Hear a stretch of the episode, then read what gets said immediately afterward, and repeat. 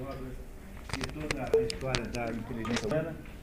Poucas obras tiveram tanta importância como essa. É, fica aí, esse livro fica certamente entre os dez mais importantes de todos os tempos, muito difícil que, que não, não caiba nessa lista. É um livro de dificuldade mediana, é, porque é um livro densíssimo, com muita densidade, com muita informação. E como sempre, os livros de Aristóteles são, não são livros que foram editados para o leitor, não são livros que foram, é, para usar uma expressão horrorosa, indo contra a nossa regra da, da estética, né? não são livros que foram copidescados. Então, o, copi, o é aquilo que você faz depois que você tem um texto bruto de origem oral. Por exemplo, quando um, um repórter traz para a redação do jornal é, uma entrevista, ela é copy, tem o copydesk, que é aquele que transforma aquele texto oral em texto escrito. E, então, os livros do, do, do Aristóteles não foram copidescados, são livros, portanto, brutos, e, por causa disso, às vezes há alguma dificuldade de leitura. A, a, a, ideia central da metafísica é que ela começa com a afirmação de que no ser humano o conhecimento é uma coisa natural, todos os homens tendem para o conhecimento, o que é uma, uma afirmação de importância enorme. Ela é uma afirmação que define o próprio ser humano, ele não a demonstra, porque ela é, para Aristóteles, mais uma afirmação axiomática, ou seja, uma afirmação que tem auto, autodemonstrativo. É, de acordo com Aristóteles, não é possível você ficar é, provando tudo. Não é possível passar a vida demonstrando tudo porque há determinadas coisas que não precisam de demonstração, que são autoevidentes. Isso é fundamental entender, porque, porque o, a, a razão pela qual isso é assim é que todo ser humano tem uma intuição chamada nous. Nous, N-O-S, é a palavra grega para espírito ou para intelecto, quanto faz são palavras sinônimas então, todo ser humano tem um intelecto, uma, uma espécie de intuição que não é humano, que é transcendente. Então, a intuição é essa que permite que você compreenda, é, intua determinados, determinadas realidades a partir das quais todas as outras coisas se formatam. Não é isso? Então, o, o que diz Aristóteles é que o conhecimento é completamente natural. No segundo capítulo, ele nos dirá que é, por um lado, uma coisa muito difícil e, por outro lado, uma coisa muito fácil. E por que, que é muito difícil? Porque, às vezes, os seres humanos se comportam como os morcegos que não conseguem ver, não conseguem ver a coisa mais brilhante de todas, que é a luz. Então, às vezes, a gente, essa imagem do, do morcego, que é uma imagem extraordinariamente bem pensada, é, no fundo, uma adaptação do mito da caverna de Platão. É a mesma ideia, da caverna de Platão, que é professor de Aristóteles, e eu, a ideia do morcego que não vê a luz. E, por outro lado, é muito fácil porque é impossível não se conhecer nada. Porque aí não está em Aristóteles, mas aquilo que existe, é, existe apenas. É, a prova de que alguma coisa existe é que ela se faz conhecer. Aquilo que não se pode conhecer de modo nenhum, aliás, está em Aristóteles sim, esse pedacinho também está. Então, a prova de uma coisa, é, que uma coisa não existe, é que ela não se pode conhecer. Então, essa é a definição do que não existe. Não existe aquilo que não se deixa conhecer de forma alguma. O que não quer dizer que nós possamos conhecer tudo com plenitude. Isso também não é possível. Por isso é que conhecer é difícil. Porque há uma dificuldade natural na realidade. A realidade não se deixa conhecer inteiramente automaticamente. Então, quando eu mostro para vocês inspirado o livro, vocês não sabem dizer o que está do outro lado. É porque o livro não tem a capacidade de se deixar conhecer por todos os aspectos simultaneamente. Então, se ele se mostra do ponto de vista da sua forma, ele não se mostra do ponto de vista da sua química. Eu saber exatamente quais são os componentes de que esse livro é feito, quais são os ácidos, enfim, que produziram a ligação aqui das ligninas, as colas, nas fibras, enfim, eu vou ter que fazer um estudo específico, porque o livro não é capaz de aparecer sozinho aqui e informar-nos sobre todos os aspectos da sua realidade, da sua existência automaticamente. É por isso que o conhecimento humano será sempre um conhecimento precário. É isso? E aí, o que é que Aristóteles chama de conhecimento? Já que ele começou dizendo que todos os seres humanos tendem ao conhecimento. Ou ele acha que qualquer percepção dos sentidos não é nunca conhecimento. Então, por exemplo, você saber que você está com frio não é propriamente um conhecimento, porque a sensação de frio é apenas a sensação de frio. Você, ao sentir frio, não sabe por que está frio e não está quente, você não sabe explicar o fenômeno meteorológico, você não sabe explicar o fenômeno sensitivo, nervoso, enfim, o que for, o fenômeno sensorial humano. Você não sabe nada sobre o assunto, você só tem aquela sensação de frio. Portanto, sensações não são conhecimento. Também não são conhecimento coisas que você aprende, são de uma certa forma, por analogia, diz Aristóteles, coisas que você aprende pela experiência. Então, o sujeito que olha lá todo dia para o vento, e aí aquele pescador na praia, que depois de 45 anos ele diz para você assim: não, vai chover amanhã de manhã. Esse conhecimento que ele tem prático, de ter é, visto tantas vezes acontecer aquele fenômeno meteorológico, ele, como ele não sabe explicar por que é que isso vai acontecer, então também não se trata do conhecimento de que Aristóteles fala embora seja um tipo de conhecimento. E muito útil, seguramente. Mas não é o conhecimento de que Aristóteles está falando aqui. Tanto o conhecimento de que Aristóteles está falando é o conhecimento de, da, de, de como as coisas de fato são, dizer, da, das origens e dos fundamentos das coisas.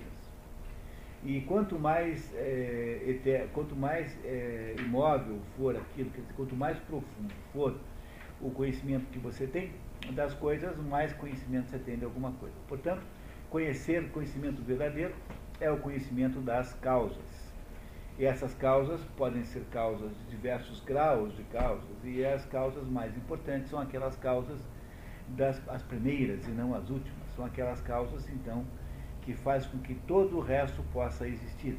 E o, o estudo das causas primeiras é exatamente o que se chama metafísica que é uma expressão que Aristóteles nunca usou, porque Aristóteles chama isso de filosofia primeira e não chama de, de metafísica. Metafísica é uma expressão muito posterior.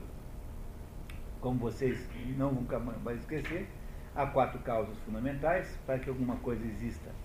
É preciso que alguém queira tê-la feito, é preciso que tenha feito com algum objetivo, ela é, ela é feita de um certo modo e de uma certa matéria.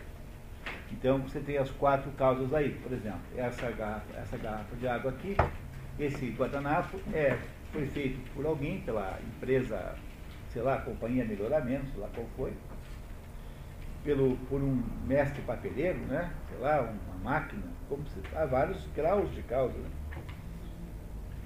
Ele é feito de fibras vegetais, com colas e com substâncias que as tornam, praticamente isso aqui é só celulose, né? não, quase não tem papel aqui, é celulose propriamente dito, para ficar macio, é mais celulose que papel. Portanto, são as fibras fundamentais. Ele é feito, ele é feito é, nesta forma, de modo que quando eu olho para isso, eu não chamo isso de celulose, chamo de papel. É, o que significa apenas que a forma, ou seja, o que ele representa, a sua essência, que é ser um guardanapo, tomou conta para sempre da matéria. Nunca mais a gente vai chamar isso de celulose, a não ser que a gente misture isso numa tina de reciclagem. E aí então, quando perder a forma de guardanapo, passará a se chamar celulose de novo. Mas enquanto a forma do guardanapo existir, eu sempre pedirei isso para alguém é, como um pedido no guardanapo. Vocês vão chegar na, na mesa de um almoço. Será que você podia passar a celulose ninguém vai fazer uma coisa, ninguém vai te passar a celulose, porque ela, a, a, a matéria, ao ser transformada em papel, perdeu a sua autonomia e passou a ser dominada pela forma. A forma domina a matéria, sempre. A forma sempre domina a matéria. Por isso que o ativo domina o passivo. É por isso que o ato domina a potência. É por isso que Purusha domina o Prakriti. São todas essas ligações que estão em todas as filosofias, todas as grandes tradições culturais, a ideia de que quando há uma complementaridade, quer dizer, quando uma coisa tem dois componentes simultâneos, Aqui eu tenho a matéria, que é celulose, e tenho a forma de guardanapo. Quando essas duas coisas são simultâneas, então uma domina a outra. Elas nunca são, é, nunca são equivalentes. Né? Então os hindus dizem que a Purusha domina a Prakriti, que é a forma dominando a matéria. Então eu não chamo isso aqui de plástico de CO4, não sei o quê, né? Isso aqui eu não, eu não eu não, chamo mais esse produto como se fosse um derivado do petróleo, eu chamo isso aqui de garrafa d'água. Então, na hora em que eu chamei isso aqui de garrafa d'água, os elementos materiais que foram formados aqui ficaram automaticamente subordinados a essa forma. A forma sempre domina a matéria, sempre, sempre, sempre. É, yin e yang, é a mesma coisa. É, então há sempre um processo de, de subordinação entre os dois elementos daquilo que tem forma e matéria. Nem tudo tem forma e matéria, mas um, quando tem forma e matéria, então essas duas coisas, uma coisa domina a outra. Então diz Aristóteles que as causas são quatro. A causa motora, ou seja, quem faz acontecer, que também é chamada de causa eficiente. A causa fi final, ou teleológica, ou seja, para que, que se faz alguma coisa. A causa é, formal, quer dizer, do, o que é aquela coisa, e, por último, a causa é, material, do que é feito aquela coisa. E ele então faz uma longo, um longo estudo que nós pulamos em parte, porque afinal tinha, tem, nos tomaria muito tempo, né? um longo estudo analisando tudo que os antigos é, pensaram sobre isso, inaugurando então uma metodologia de estudo que é a única metodologia viável até hoje, que é a, o estabelecimento do status questionis. Então, quando você vai estudar qualquer assunto, você tem que perguntar assim, o que que pensava quem estudou isso antes de mim? Isso é assim porque o conhecimento humano ele é feito por patamares, assim, abaixo dos quais você não tem o direito de regredir. É, o Ortega y Gasset, que dizia que os tigres são o, sempre um tigre que nasce é sempre o primeiro tigre. O T. Gasset, filósofo espanhol, magnífico. Então, quando nasce um tigrezinho, é sempre o primeiro tigre. Porque o tigre vai viver dentro de um contexto independente de, de, de antecessores. Então, não há uma, uma história é, tigresca, não há uma tradição cultural tigresca entendeu? Não há uma música tigresca, não há uma literatura tigreana, enfim, o que for. Não é isso? Nada disso existe. Então o tigre existe, ele vai viver com as suas próprias, seus, os meios que ele puder obter para viver. Mas quando a gente nasce, nós nascemos automaticamente num contexto é, hereditário e cultural. Você nasce e tem um mundo que veio antes de você. E esse mundo produziu enormes é, conhecimentos e a primeira coisa que você tem que fazer, se você vai dedicar a sua vida a aprender coisas, seja porque você precisa disso para o seu trabalho, ou porque você precisa disso, ou que você só quer entender isso. Então, quando você quer entender o conhecimento pelo conhecimento, então você está vocacionado para a vida intelectual. A vida intelectual é caracterizada por pessoas que têm o interesse de aprender as coisas apenas por aprendê-las, que não pretendem fazer nada com isso que eles sabem então, a vida intelectual é uma vida das causas primeiras. Diz Aristóteles que o conhecimento das primeiras causas é o conhecimento mais inútil que existe, porque você não consegue nem engaixar um sapato com ele, é, e, no entanto, nada é tão importante quanto ele, porque é, é o conhecimento a partir do qual todos os outros passam a poder existir. Então, o que é um, alguém que é verdadeiramente intelectual? Ou uma pessoa que é verdadeiramente intelectual é a pessoa que dedica a sua vida a é, compreender, é, a, a primeiro compartilhando daquilo que os anteriores fizeram, a criar uma visibilidade do mundo, é, tentar entender como as coisas de fato são. A Sócrates dizia que filosofia é olhar e ver o que é. Só isso. de certo modo, inteligência também é a mesma coisa. É claro que inteligência já é uma palavra é, muito cheia de sentidos simultâneos. Então você tem a inteligência capaz de resolver é, contas, não é isso? Tem a inteligência capaz de resolver problemas, que é aquela que você mede nos testes de QI. Então, aquilo que você mede no teste aqui é um aspecto operacional da mente humana, que é a capacidade de juntar coisas. A mente é uma máquina que separa e junta, separa e junta, separa e junta, separa e junta. Mas a, a mente não é capaz de saber se alguma coisa é verdade ou não. Nesse sentido é, psicológico de inteligência, quando você faz um, um teste de QI, você só, o que você é, é levado a fazer é comparar grandezas e saber se você consegue fazer as comparações de modo certo. Agora, de modo nenhum você é capaz de olhar e, e ver o que é, é por fato de que você sabe fazer teste de QI. É outra coisa que se mede. Né? Por quê? Porque a, a, nossa mente não é capaz de enxergar a verdade. Quem enxerga a verdade é o espírito, é o nous, é o intelecto. A nossa mente só percebe as contradições internas, mas as contradições externas não. Então é possível você inventar uma mentira tão bem contada, tão bem contada, que você vai passar o resto da vida acreditando naquilo, eh, porque aparentemente não há ah, contradições internas, né? como é, ah, você pega um sujeito como Caio Prado Júnior, por exemplo, passou a vida sendo marxista. A própria proposição do marxismo é completamente absurda. Mas uh, quando você não está procurando saber se isso encaixa ou não na realidade, você é um escravo das relações internas da, da, da, da teoria. E é por isso que é possível você ser um bobo uh, full-time a vida toda. Quer dizer, um bobo completamente uh, hipnotizado o resto da sua vida com a mesma mentira. Uh, então, nós somos, a mentira é uma das forças mais importantes na condição do mundo.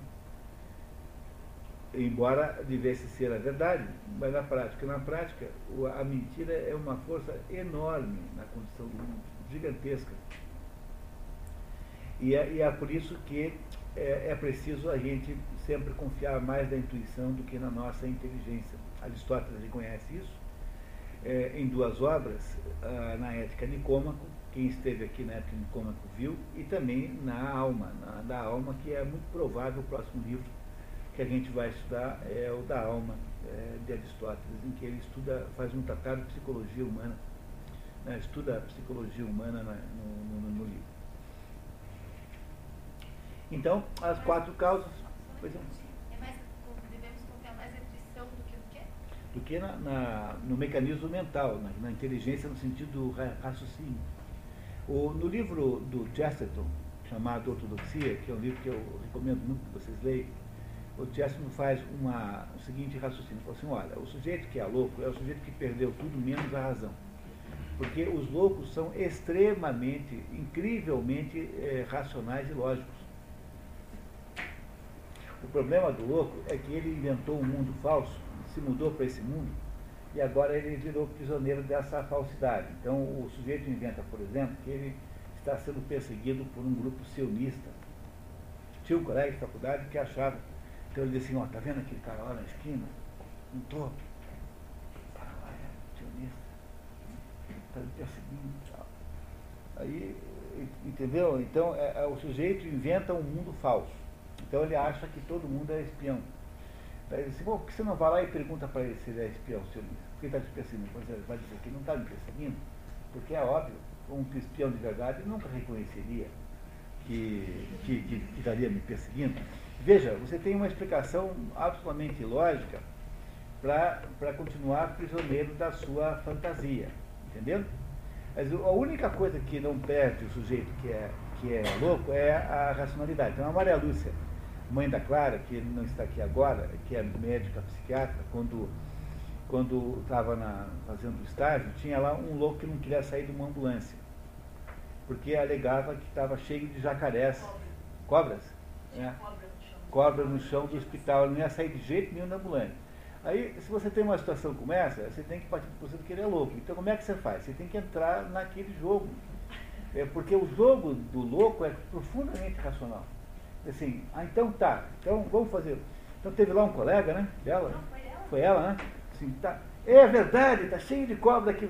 Mas não tem uma pedra ali? Tem, tem. Vamos pular até aquela pedra? Vamos lá. Então, correndo, vamos lá. Pular nos dois até a pedra, né?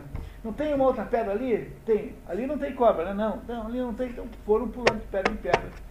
até poder internar o maluco. E ela teve que acompanhar o É, pois. Foram os dois pulando de braço dado, assim. Os dois pulando de pedra em pedra entre as, as cobras, entendeu? Por quê? Porque o louco, ele é completamente racional. O- a, a mente é que gera a loucura, a loucura e não é a poesia. A poesia liberta, a racionalidade enlouquece. É por isso que eu tenho tempo dito para vocês que a- o método para você ser eh, um sujeito saudável é você sempre olhar para o mundo em sua volta como um enorme oceano de enigmas e de mistérios. Mas imaginar sempre que você está dentro desse oceano, eh, protegido por alguma coisa que aga- agasalha a sua pessoa. Quer dizer, você vive dentro desse mistério de modo confortável. Mas o mundo é um um mistério. Toda tentativa de reduzir o mundo a determinados modelos são os anéisinhos do Senhor dos Anéis que você vai produzir. São todos eles enlouquecedores. Então o problema é esse, quer dizer, há muitos mais mistérios que nós somos capazes de resolver. E é preciso ter- deixar os mistérios lá e aprender a conviver com eles. Se você não aceita que determinadas coisas são tão misteriosas ao ponto de não se poder conhecer, não dá para ser filósofo. Porque a pressuposto da filosofia é que você aceitará a- o insolúvel, aceitará o, o- aquilo que não pode ser resolvido, ou seja, aquilo que tem uma natureza aporística, que é o que o capítulo que nós estamos aqui tentando né, e, e já começamos da outra vez, quer nos dizer, né? Então se a gente pegar aqui no nosso livro, na página é, 83, né? Não é isso, né? Não é isso mesmo, né? Quer dizer, nessa, nessa, nesse livro 3, a- o nosso Aristóteles faz o quê? Ele faz uma, uma descrição de todos os problemas que existem em torno, eh, em torno do, do, do, do, do ato de conhecer. Na hora em que você resolve conhecer os primeiros princípios, você irá se deparar com uma série de problemas que ele chama de aporias. Essas aporias foram transformadas num, num esquema aristotélico, que é esse aqui, e as 15 aporias, que eu não sei se a gente vai conseguir ver isso hoje, sabe por quê? Porque aqui há um problema de natureza metodológica aqui nesse livro. Não é que o, livro tenha um problema a ele mesmo, né? mas o jeito da gente conseguir é, nós não vamos ler esse capítulo inteiro, porque ele vai dar um trabalhão imenso e a gente vai, na verdade, pegar aqui o resumo das aporias, vai fazer um raciocínio em torno do resumo, que vai nos dar uma economia enorme de, de, de tempo. Né? Mas o, o capítulo número 4 é um capítulo importantíssimo que precisa de alguma, algum, algum é, vocabulário. Então, o que nós vamos fazer é assim: nós vamos pular o capítulo 4 e voltar para ele depois. Por quê? Porque o capítulo número 5 que está na página. Capítulo número, número, número, número 4 são, é, é um capítulo importantíssimo, tá? A gente vai voltar a ele. Mas o capítulo número 5 é um desses mistérios aristotélicos, porque ele fica na página 129 e ele é uma- um objeto de polêmica enorme, porque ele é uma espécie de dicionário. O capítulo número 5 número, número cinco é um léxico de termos aristotélicos. É, um- alguns comentaristas de Aristóteles acham que, que esse capítulo aí foi colocado depois. Outros acham que devia ter sido o primeiro. Então há aquela polêmica toda. Mas para fins do nosso trabalho aqui, a melhor ideia de todas é que a gente entrasse no capítulo 5 para pegar um pouco de vocabulário. Depois nós voltamos para o capítulo 4 e pelo capítulo 3, fazendo então a análise das aporias e, entendão, e fazendo então a compreensão do conteúdo do capítulo 4. É o jeito pelo qual nós vamos trabalhar mais rápido, tá pessoal? Tá? É a melhor maneira que tem da gente fazer assim. Então, a gente, o capítulo 3 nós não vamos ler, nós vamos ler as aporias. Nós lemos um pedacinho dele no último encontro. Vamos fazer o estudo via esse documento aqui, que é o resumo das 15 aporias, das 15, eh, das 15, dos 15 problemas que você encontra quando vai estudar isso. E o capítulo número 4 é um capítulo muito importante, mas que precisa, para ser compreendido, de um pouquinho de vocabulário. Então vamos lá para o capítulo 5 e voltamos depois para o capítulo 4. Que tal? Então estamos na página 129. É isso? Quem é que gostaria de ler hoje? Temos aí um voluntário para ler? Eu leio. Marco, muito bem, muito obrigado. Sim. Vamos lá. Página 129, é isso? Isso, livro quinto. Primeiro. Livro quinto. Princípio. Arque. Arque. Arque. É de onde vem a palavra hierarquia. Tá? Hierarquia, princípio do sagrado. A ideia da hierarquia é que todas as, as relações hierárquicas que existem entre as pessoas têm alguma coisa de sagrado. Ah, você, quando entrega alguém, dá alguém uma, uma, uma orientação para ela fazer alguma coisa, quando alguém é, quando você delega a alguém uma, um poder, nisso há alguma coisa de sagrado sempre. Quer dizer, há uma, ah, uma sintonia como, como funciona o cosmos, porque o cosmos é todo ele baseado na ideia de, de, de hier- hierarquia, né? Dizer, na ideia de que há coisas mais, mais, mais importantes e coisas menos importantes. É isso? Então vamos lá. Princípio, né? que era o quê? Princípio significa parte de uma coisa a partir da qual pode-se empreender o primeiro movimento. Por exemplo, uma linha. Mecums, literalmente extensão. É, pode ler a extensão. É. Ou uma estrada. Odus, né? É, é, estrada em grega odus, né? Então, o, o, né? está em tudo quanto é palavra em português. Né? Odômetro, por exemplo. O que, que é odômetro? É o, o equipamento que mede a distância que você percorre no automóvel, né? Odômetro. Odus é caminho em grego. Está tá em muitas palavras em português. Por exemplo, uma linha ou uma estrada tem um princípio em cada uma das extremidades opostas. Está falando então que, em, em primeiro lugar, princípio que é? São os extremos de uma linha de uma estrada. Cada um é um princípio que eu posso ir de um lado para o outro, do outro, do, do, do outro para um. Não é isso? Quer dizer, é, então, a- o primeiro sentido da palavra princípio, e esse capítulo aqui é como se fosse um dicionário de palavras aristotélicas. Então, agora ele vai dizer que a primeira noção da palavra princípio é a palavra eh, princípio como extremo. É o início da- do caminho de ida e do outro lado o início do caminho de ida de lá para cá. Né? Essa é a ideia de princípio. O ponto a partir do qual é possível que cada coisa seja, do melhor modo, originada. Por exemplo, um processo de aprendizado deve, às vezes, ser principiado não pelo que é elementar no assunto, ou pelo ponto de partida do assunto, mas a partir do ponto que mostra mais facilidade para o aprendizado. Não foi o que eu acabei de fazer? Quer dizer, eu acabei de propor isso para vocês. Em vez da gente ir no capítulo 4, que é um capítulo que exige um pouco mais, um pouco mais denso, vamos primeiro para o capítulo 5. Não porque o capítulo 4 vem antes do 5. No entanto, do ponto de vista didático, é melhor começar por um canto, é, por um determinado ponto, que não é necessariamente o, o- o início normal, mas é o princípio, digamos, ah, didaticamente mais adequado. Acabei de fazer isso, né? Não foi o que eu fiz? Foi isso, né? aquilo cuja presença determina em primeira instância o surgimento de uma coisa. Por exemplo, aquilo do navio e as fundações de uma casa e, como supõem alguns pensadores, no caso dos seres vivos, o coração. De acordo com o, com o da geração dos animais, o que supunha o próprio Aristóteles. Não, como, assim, claro, o Sócrates pensava isso, né? Como pensam outros o cérebro. A opinião de Platão expressa no Timeu. Timeu é um, o diálogo platônico mais difícil de todos. É o diálogo para você não começar a estudar Platão por ele, porque é um diálogo esotérico, cheio de.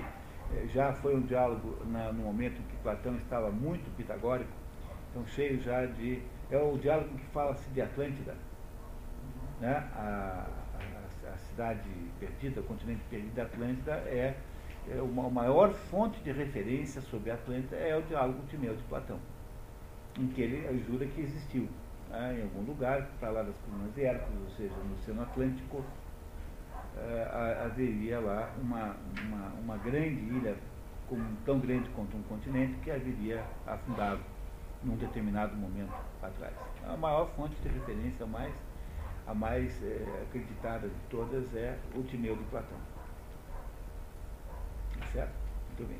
Isso deixa eu ler o nome, então. Por exemplo, aquilo do navio é as fundações de uma casa, e como supõem alguns pensadores, no caso dos seres vivos, o coração, como pensam outros, o cérebro. E outros, alguma outra parte, seja qual for. Então, então o que ele está dizendo que princípio aqui é um outro sentido de princípio, é aquilo que, que chama-se parte primigênita, né? primigênita, é aquilo que começa por onde a coisa começa. Então a casa começa pelas fundações. Então a casa só pode ser, não dá para fazer o telhado sem fazer antes as fundações. Então tem para o, a casa as fundações são a, o princípio. Esse é um terceiro sentido da palavra princípio. O que ele está fazendo é elencando sentidos das palavras, né, para a gente poder entender do qual ele está falando. Vou ler as letrinhas aí ficar mais fácil. D. Aquilo a partir de que ainda que não imanente a coisa, algo nasce. Venha a ser, passa a existir. E de que o movimento e a transformação procedem primordialmente, como o filho provém do pai e da mãe, e a disputa provém do contrário. É, no, o outro tradutor traduz como a rixa provém da ofensa. Né? Então, é, por que, que vem a, a briga? Porque alguém ofendeu alguém. Então, esse, esse é outra, outra maneira de olhar para a palavra princípio. Dizer, você, você é, o princípio é o, é pai e a mãe que fizeram um filho. O, o, filho não, não, não, faz, não fica fazendo parte do pai e a mãe. Por exemplo, quando, quando o, a, as fundações são o princípio da casa, quando você faz o telhado, as fundações continuam lá, né? Eles fazem parte da mesma estrutura, mas quando o, o, uma briga, uma ofensa gera uma briga, isso não há, porque é uma separação das duas coisas. Então é outra maneira de você olhar para a palavra princípio. O que foi que principiou a briga foi uma ofensa que alguém fez. É isso? Tá? Nesse sentido que a palavra princípio está aqui sendo usada. E aquilo em conformidade com cuja escolha deliberada, o que é movido, o que é movido é movido, e o que é transformado é transformado. Porque são exemplos as magistraturas nas cidades e os governos, oligarquias, monarquias e tiranias. Os governos também são uma espécie de princípio, porque são os governos que geram, pelas suas leis e pelo seu, pela sua administração da sociedade, determinados atos, determinadas coisas que decorrem delas. Né? Então, o que é que faz com que haja lá uma, uma, o restaurante haja com tais e tais regras de higiene? É a legislação que a Anvisa manda estabelecer para você fazer sanduíche. Não é isso? qual é o princípio do, do comportamento higiênico, o princípio do, do, do, modo como as pessoas fazem qualquer coisa? Porque há leis que estabelecem que é assim. Então, sob esse ponto de vista, as leis são um princípio, o governo é o princípio de uma série de coisas que acontecem em seguida. Outra maneira de olhar para o princípio. Ele está tentando elencar todas as possibilidades de entender a palavra princípio. Não é isso? É isso, isso é método aristotélico. Quando você vai lidar com um problema, você tenta entender todas as possibilidades desse problema. Quando, tanto do ponto de vista da sua, da sua da amplitude do leque de possibilidades, quanto do, do que ele fez, por exemplo, no capítulo 2, dizendo o que é que os pré-socráticos tinham é, dito sobre a, tinham dito sobre o, o, as causas.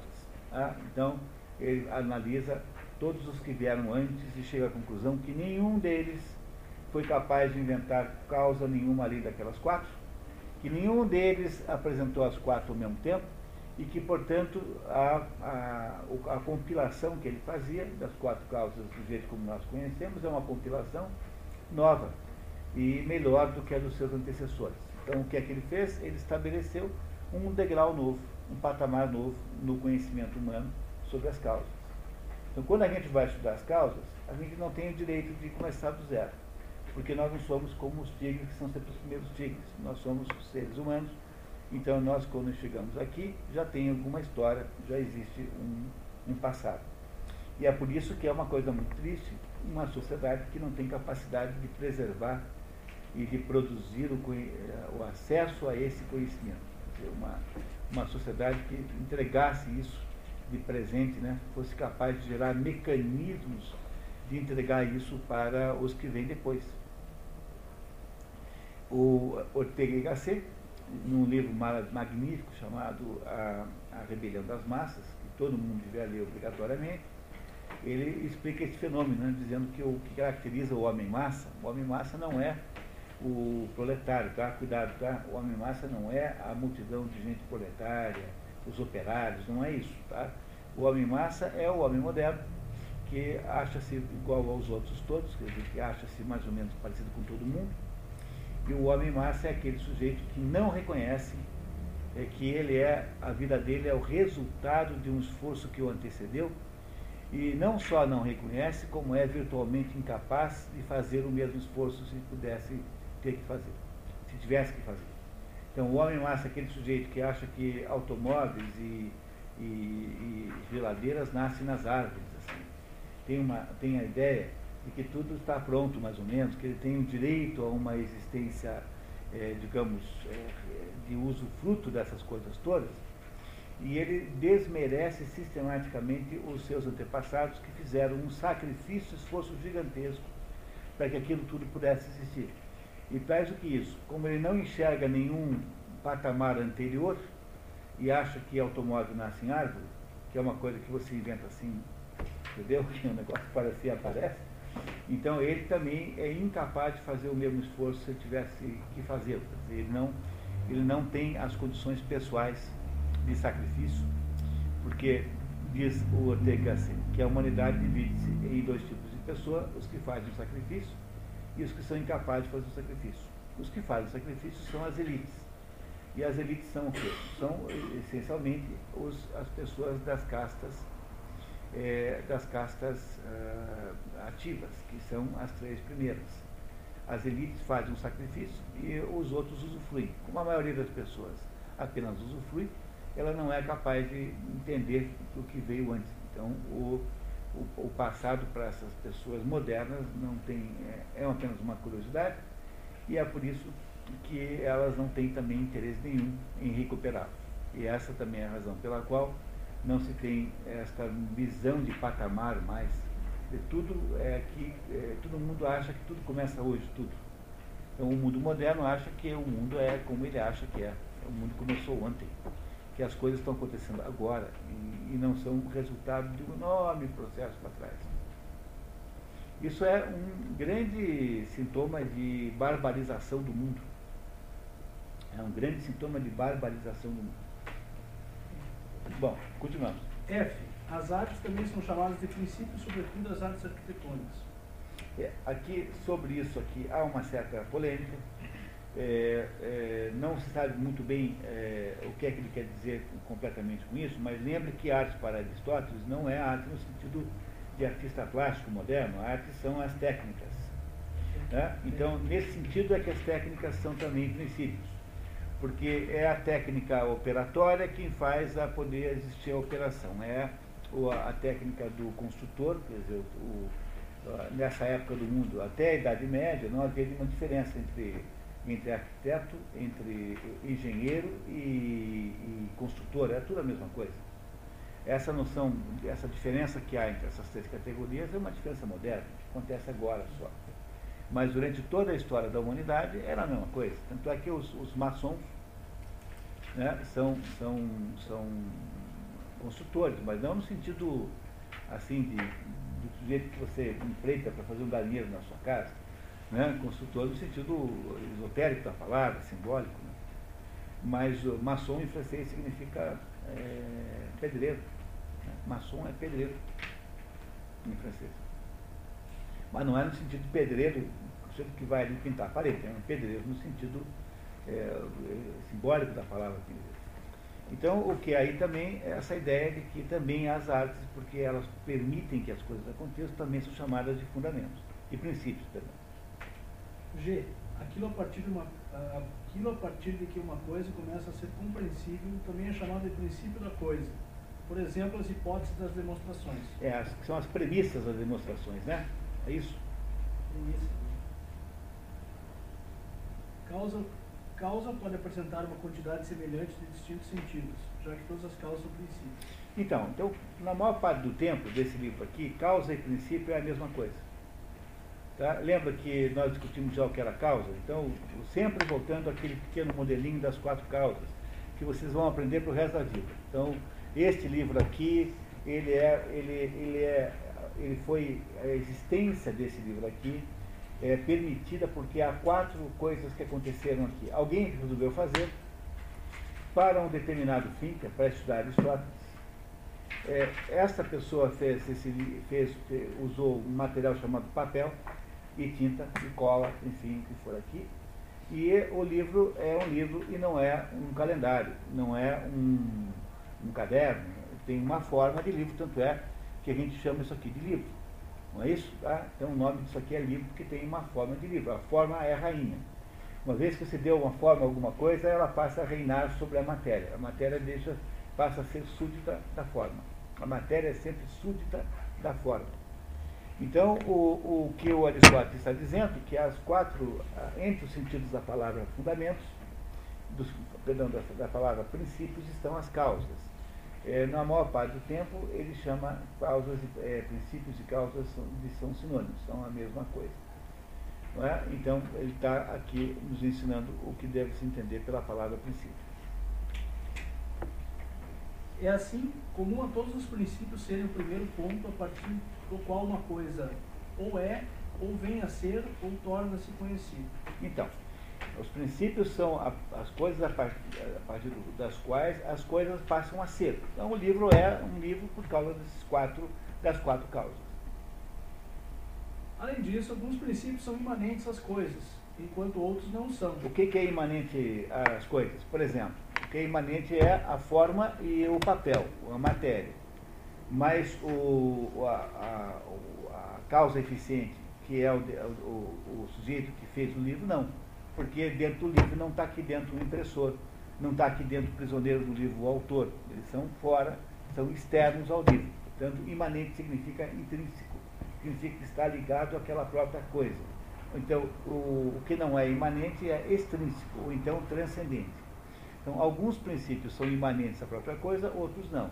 Então, o que é imanente dos quatro causas? O que é imanente? É a, é a causa material e a causa é, formal. E o que, é externo à coisa é a causa final e a causa motora. Ou seja, o, o demiurgo que fez a coisa está fora da coisa. Então, Deus nos fez, mas Deus está fora de nós, mas não está dentro, não está dentro de nós. Mas a nossa forma é imanente ao nosso corpo.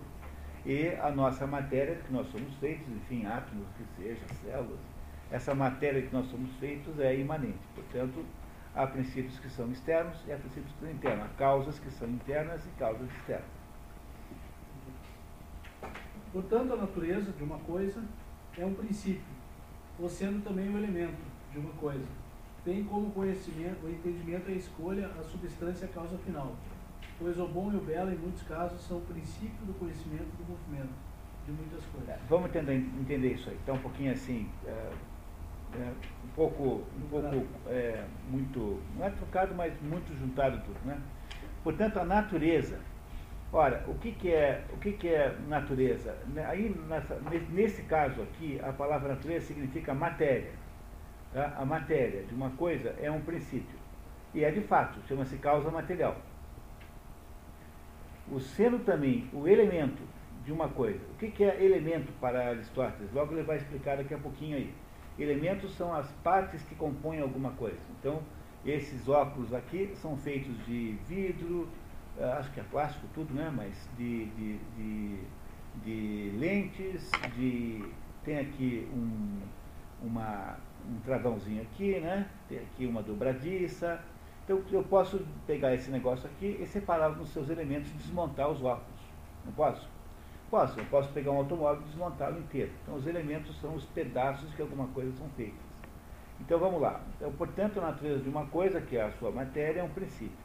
O sendo também o elemento de uma coisa, que, portanto, dentro também como, como um subprincípio material, porque os elementos também são materiais, bem como o entendimento e a escolha, tá? bem como o entendimento e a escolha. O que é o entendimento e a escolha?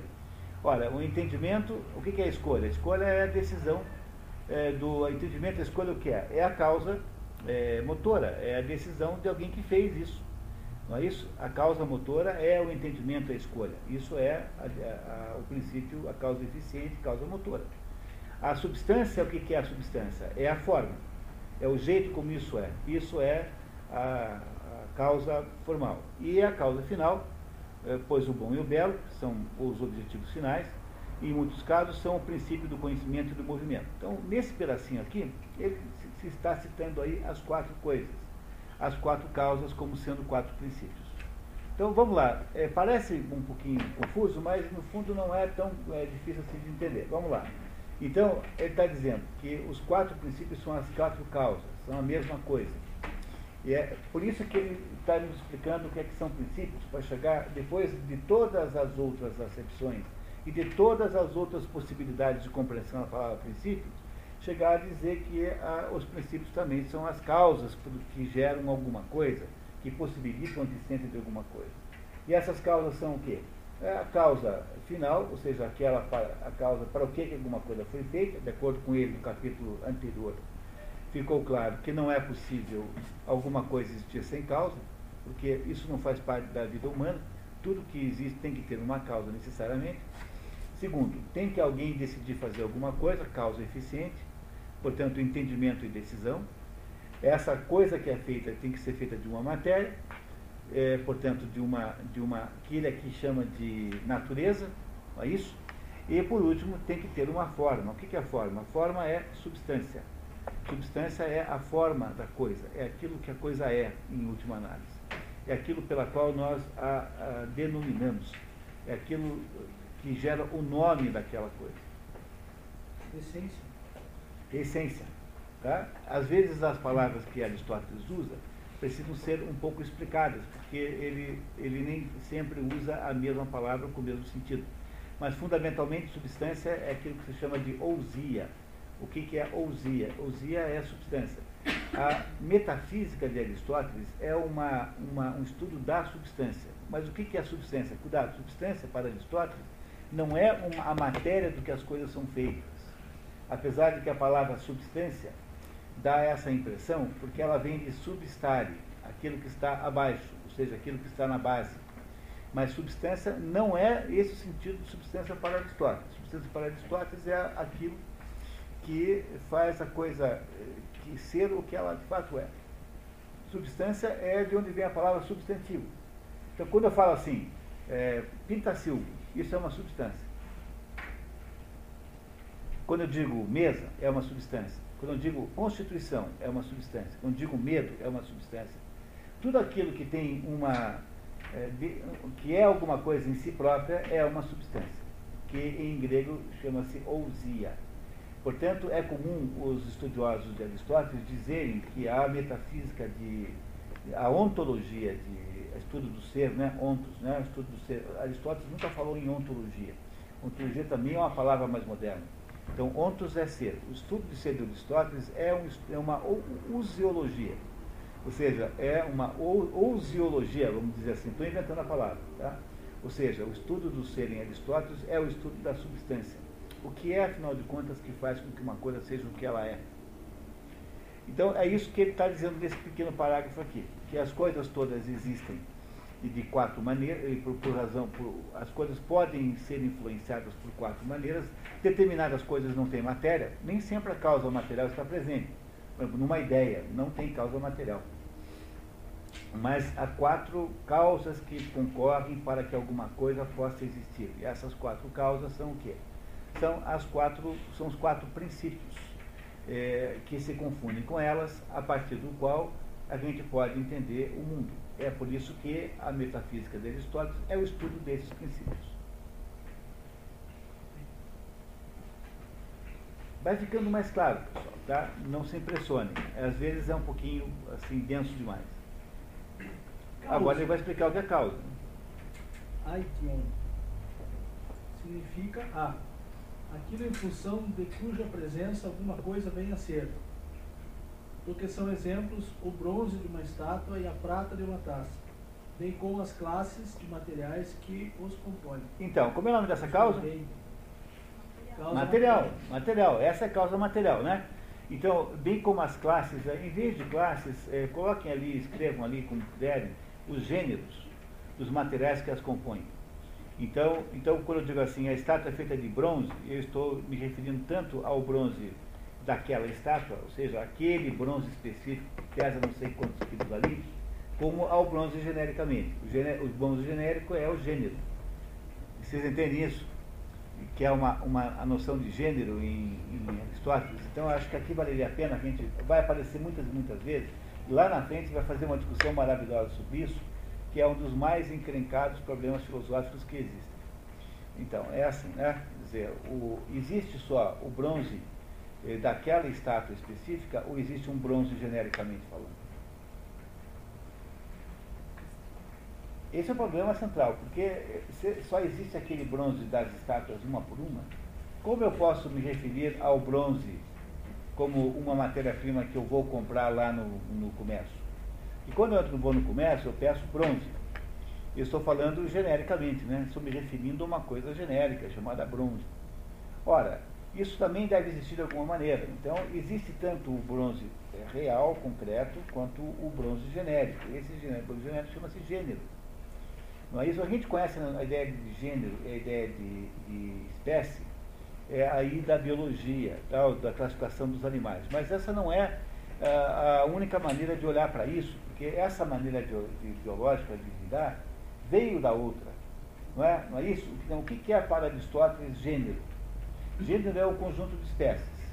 Mas o que, que são espécies? Espécies são gêneros com é, é, indivíduos com diferenças específicas. Por exemplo, uma, um gênero chama-se máquinas.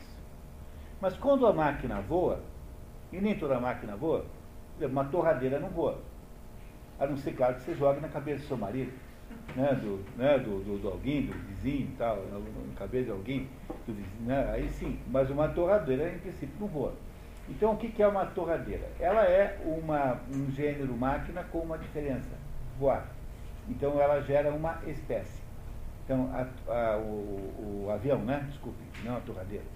Né? Eu, entendeu? O avião, o que é o avião? O avião é um tipo de máquina. Mas o que, é um tipo de máquina? É uma espécie de máquina. Não é isso? O conceito de gênero e espécie nos animais é o mesmo. Só que é claro que a biologia lida, lida com ele de uma maneira específica, mas você pode aplicar isso a todas as coisas. Todas as coisas são compostas de gênero e espécie. Espécie porque todas as coisas são específicas. Não é isso? São específicas. Todas as coisas são específicas. Mas o que é ser específico? Ser específico é ter uma diferença que só aquela coisa tem. Por exemplo, existem os animais, mas nem todos eles são racionais, apenas um. Então, quando você pega o gênero animal e é, é, estabelece uma diferença específica. Ser racional, então você tem a espécie humana. Compreenderam? Entenderam isso? Quer dizer, o que, que são espécies? São particularizações dos gêneros. Portanto, o que é que são os gêneros? São coletivos de espécies. O que caracteriza as espécies? A tal da diferença específica, chama-se assim em filosofia, na, na, no linguajar aristotélico, uma diferença específica. Pois o maior problema filosófico do, de Aristóteles, ele já nos alertou na outra aula, que é, esse era uma das aporias que ele vai ter que resolver ao longo do livro, é saber o seguinte, pô, existem as coisas, as, existe de fato um negócio chamado é, máquinas, ou será que máquina, como gênero, é apenas uma maneira confortável de se referir a uma coletividade de indivíduos parecidos? É uma dificuldade enorme você pensar nisso, porque é, Platão achava que existem as, as, formas, tudo que existe está em um lugar inacessível, que são as formas e as ideias. Então, existem transcendentalmente, e que aqui, então, existem indivíduos que são tentativas é, é, todas fracassadas de copiar isso que está lá do outro lado. Aí Aristóteles diz assim, tá, então Platão está dizendo que cão é um indivíduo, é uma forma, uma, um tipo de coisa, né? uma forma, portanto. Cão é uma forma, né? Isso não é uma ideia. Cão é uma forma que existe em algum lugar. E que todos os cachorros que estão por aqui, eles são tentativas de imitar esta forma que está em algum lugar transcendente, ou seja, fora do nosso mundo. Mas, dizia Aristóteles, mas peraí, mas a palavra cachorro não morde? Não deve existir uma coisa dessa, portanto, no fundo só existem de fato os cachorros reais, concretos, verdadeiros, que você pode batizar, que latem, de fato, que você escuta. Esses são os cachorros que existem. E, mas existem os outros. Como é que se resolve esse problema agora? É difícil resolver esse problema. Por exemplo, tá certo. Então o Aristóteles concorda que podem existir determinados, é, determinadas formas ideais no outro mundo para as coisas naturais. Então os cachorros existem lá e tem aqui os cachorros que são irreais, né? Porque eles não são o verdadeiro cachorro, são cópias mal feitas. Mas e as coisas que são humanas? Por exemplo, quando alguém pinta um quadro, ou quando alguém, um marceneiro faz uma mesa, essa mesa que o marceneiro fez também tem uma forma ideal lá no outro lado? Viu como é complicado? Mas também não adianta eu dizer que Platão não tem razão, porque no fundo, no fundo, é, quando eu digo mesa, quando eu digo que o Rio é marceneiro que faz mesas, ao, ao dizer mesas, eu estou é, me referindo de alguma maneira a um coletivo que deve existir de alguma forma. Não adianta ficar dizendo assim, não, mas todas as mesas são diferentes. Basta pegar essas aqui, que são pretensamente iguais, você descobrirá que existem detalhes é, em cada uma que as diferenciam. Logo, não há duas mesas idênticas aqui. Não é isso? Sim, mas se não há, então isso me autoriza a dizer que não existe uma coisa chamada mesa genérica? Ué, se eu estou justamente falando que não há duas. Como é que eu estou falando em mesa se não tem alguma coisa genérica? Tem que ter alguma coisa genérica, senão eu não estou autorizado nem a usar a palavra mesa genericamente falando. Pois esse é um problema encrencadíssimo, que teve mil anos de debate, chama-se a polêmica dos universais. Quer saber o seguinte, se as coisas existem apenas individualmente, concretamente, realmente, na sua existência real, concreta, individual, ou se as coisas existem de alguma maneira, num coletivo, em alguma, de alguma maneira? Se eu posso falar, portanto, em gênero.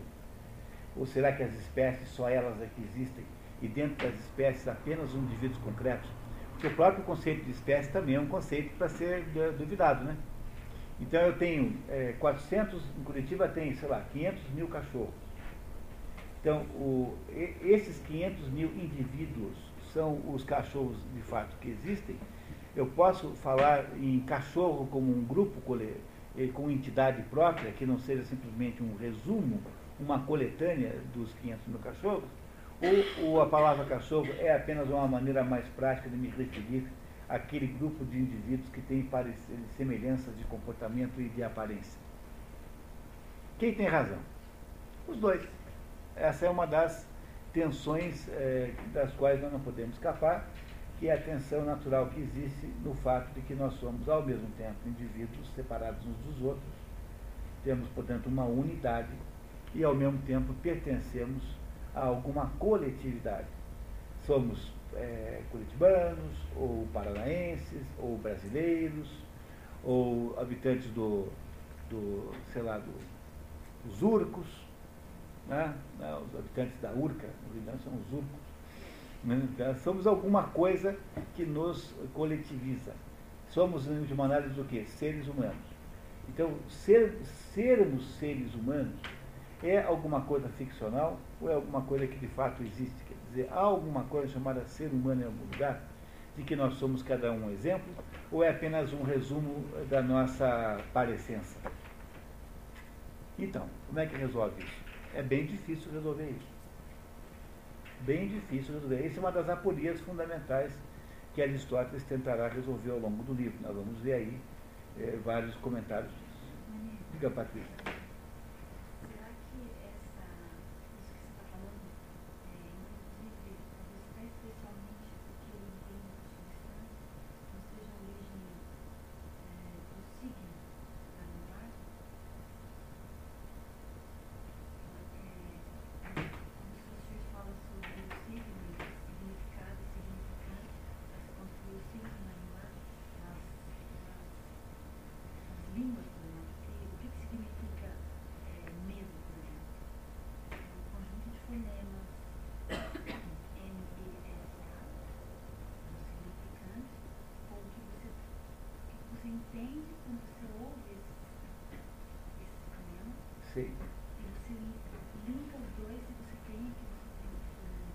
Mas ele.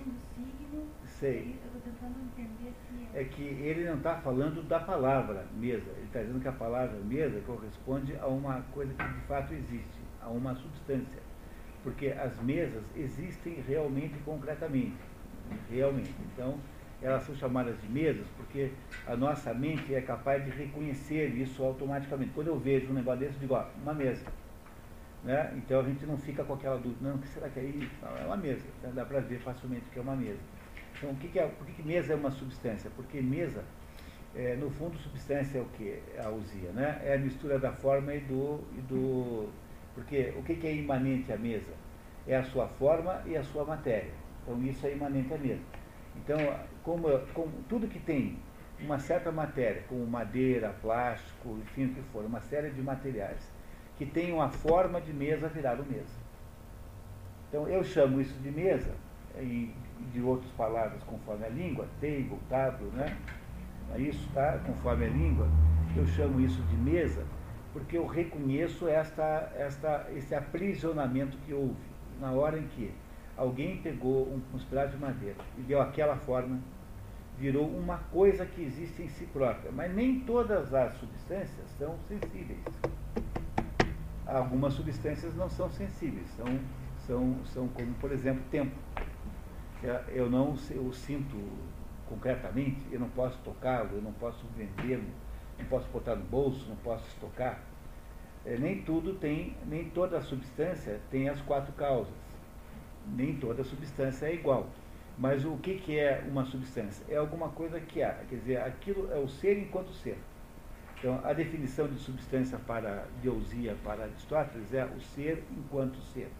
Então, uma mesa enquanto a mesa. Ela é isso que ela é. Então, é, é está determinada assim. O modo como eu falo, né? quer dizer, o que, o que é a linguagem? A linguagem é a atribuição de uma série de sons ah, que são o significante, ao significado, que é aquilo que ele está dizendo que existe. Então, ah, eu acho que não há uma, uma ligação muito maior do que essa que eu estou te dizendo aí. Mas substância é tudo aquilo que vira substantivo. É uma coisa mais fácil de lembrar.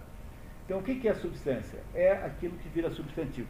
Vale a pena, nesse momento, a gente fazer já a primeira intervenção aqui dos nossos esquemas aristotélicos, porque esse assunto aí é bem importante. Eu não lembro se eu acho que não, nesse nosso grupo não teve ainda. Se teve para du, duplicado, não tem a menor importância, vocês não se ofenderão. Né? Então, Bruno, faz favor, se você puder botar por aí. Ah, por favor. Então, aí que vocês têm aí é o, é o esquema aristotélico mais velho. Quem fez os outros cursos deve ter isso, né? Eu acho que só quem não fez esse aqui, aqui não tem. Né? Mas a substância não está mais, mais ligada à forma do que as outras causas. A substância é, é a conjugação da forma com a matéria. Isso é substância.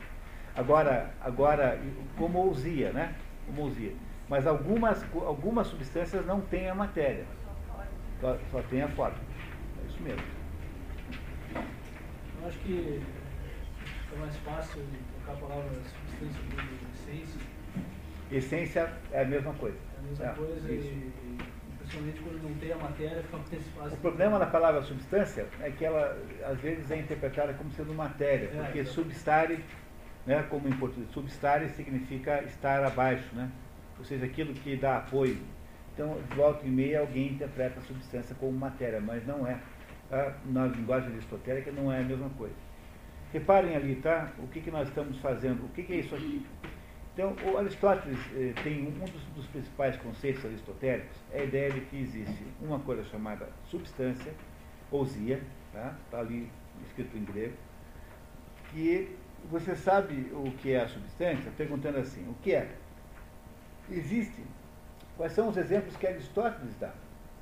Então, Aristóteles dá, esses exemplos vieram das categorias, que é um livro da um livro daquela, do órgão aristotélico, que é um livro de, da série lógica, né?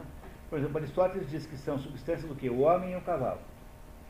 São substâncias, porque essas coisas de fato existem. Quando eu digo homem, vocês têm uma, automaticamente uma imagem mental que seja isso.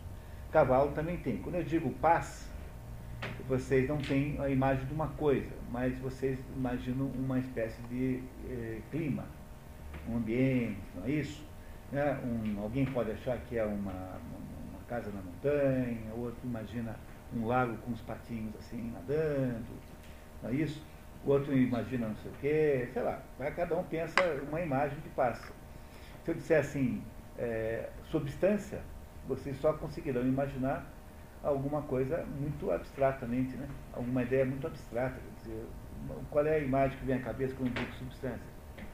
Talvez você lembre assim, ah, não, substância deve ser o Todd, porque ele tem substancioso, eu vou usar a expressão popular de substância. Aí não serve, não adianta, porque aí é linguajar popular. Mas se eu disser assim, é, sei lá o que, é, uma palavra como linha, é uma linha, vocês imaginam que seja uma linha?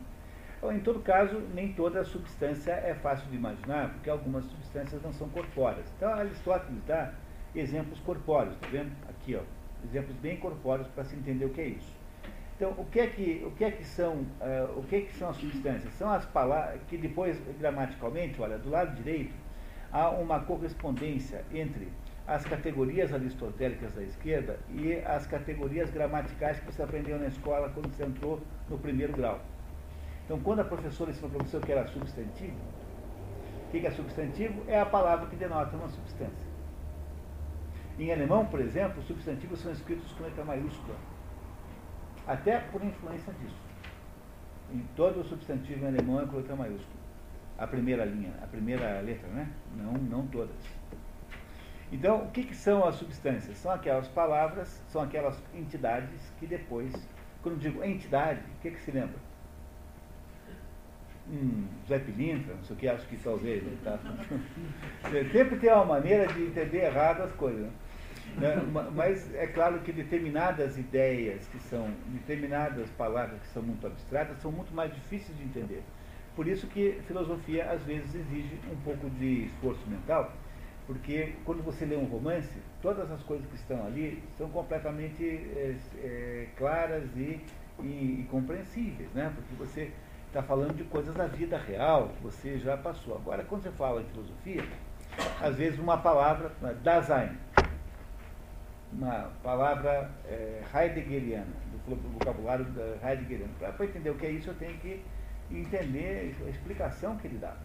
Porque eu não consigo imaginar sozinho o que é que seria Dasein, né? que é estar por aí, estar no mundo, estar aí. Então é assim, quer dizer, conforme o grau de abstração da substância, é mais difícil de entender o que ela significa. As, as substâncias que são materiais, que têm materialidade, portanto, tem é, é, é uma, é, esse negócio chamado sínodo. Sínodo é a junção, a palavra sínodo é bem importante. Sínodo é a junção da forma com a matéria. Isso é sínodo. Do ato com a potência. Então, o que é uma substância? Aquilo que vai virar, sínodo com S na frente, tá? tá? É, sínodo, a palavra substância é aquilo que vai virar um substantivo depois na gramática. No entanto, da substância pode-se pode dizer muitas e muitas coisas. Então, Aristóteles faz aqui um esforço para nos contar quais são as coisas de que se pode dizer da substância. E de acordo com Aristóteles, não há nada, nada que você possa dizer de uma substância que não esteja incluída nesses nove itens que vêm em seguida. Por exemplo, primeiro item, o item 2, quantidade. Essa substância constitui alguma multiplicidade? Por exemplo, quatro, quatro pés, cinco pés. O barco tem quatro, tem doze pés. É isso, por exemplo. Né? Esta substância tem alguma qualidade? É branco, gramatical? Todos os exemplos que estão aí são exemplos aristotélicos, não estão na metafísica, estão no, no, nas categorias, que é uma obra à parte. Então, tudo que você possa chamar de. O que é que são, o que é que são os, os pronomes? Né? O que é que são a quantidade? São os pronomes e artigos. E o que, que é a, qualidade? A qualidade é o adjetivo, aquilo que vai virar depois na gramática, adjetivo é a qualidade. Então, o que, que é um adjetivo? Ad, né, é aquilo que você junta ao que? Ao substantivo. Porque só tem sentido ter um adjetivo se tiver um substantivo. Então, eu dizer é, alguma, ligeiro, né, rápido, branco, é, valente, é, eu preciso dizer quem é valente, quem é que é rápido, quem é que é branco. Eu não posso ter o, o, alguma coisa branca, independentemente do que, ela, do que seja branco. Então, o adjetivo sempre é subordinado ao substantivo. Isso vocês aprenderam na escola, quando vocês entraram no primeiro grau. Por quê? Porque todas essas categorias que estão aqui, da 2 a 10, são, não são mais substantivos, mas são acidentes. Quer dizer que tudo que está aí não interfere na substância. Por exemplo, um automóvel branco e um automóvel vermelho, ambos são automóveis. A substância continua sendo a mesma. Agora, se é vermelho, se é branco, se é preto, se é amarelo, sim, o que for, é apenas um acidente. Por exemplo, um ser humano. Um ser humano é um ser humano. O substantivo é o ser humano, é homem, digamos assim, uma palavra só. Se é japonês, se é preto, se é mulato, se é índio, é tanto faz. São todos acidentes. Entenderam isso? Um, um, um, ser humano, se é contador, se é engenheiro, se é arquiteto, se é decorador de ambiente, se é físico nuclear, se é professor de matemática, tanto faz. Porque ser alguma coisa profissionalmente é apenas um acidente do ser humano. Se a gente não consegue distinguir o que é essencial, portanto, substância, né, do que é acidental, a gente não consegue mais raciocinar.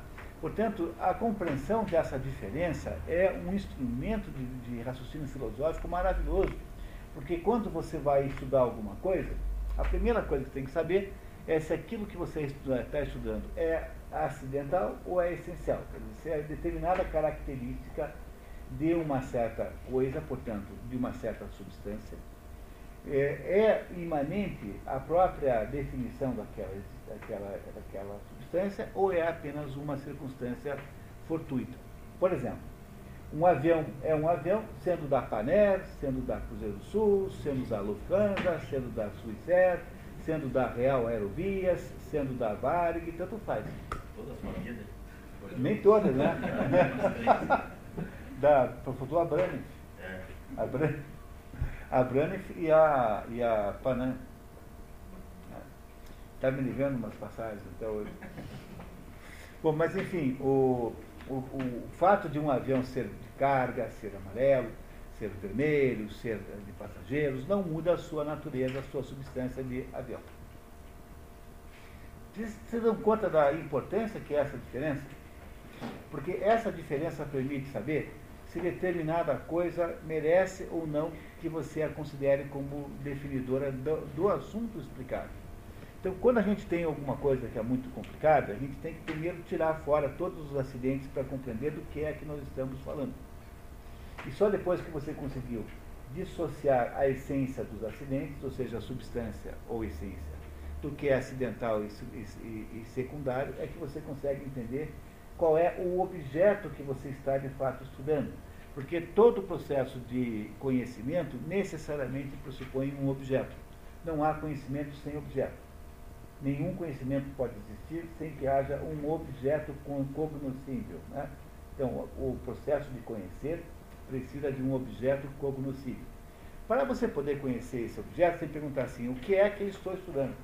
Olha, o que é saber o que você está estudando é saber qual é a substância que você está, para a qual você está olhando. Olha, o que é saber qual é a substância para a qual você está olhando?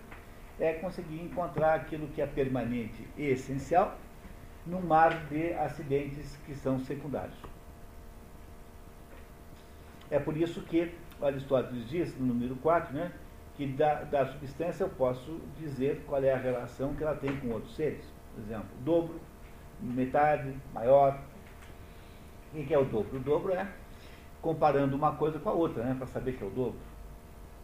Não é isso? Quando eu digo que um automóvel é mais econômico, eu estou dizendo que é mais econômico em relação a outro automóvel qualquer, ou um da mesma, da mesma marca, um outro qualquer. É, a ação, ela exerce algum efeito, quer dizer, eu tenho ali uma faca cortando. O fato de que a faca está cortando nesse momento implica numa mudança na natureza da faca? Não, porque a faca que não está cortando pode cortar em potência. É, o fato que ela está cortando em ato não significa que, seja, que ela seja uma outra coisa. Continua sendo faca nos dois lados. Não é isso?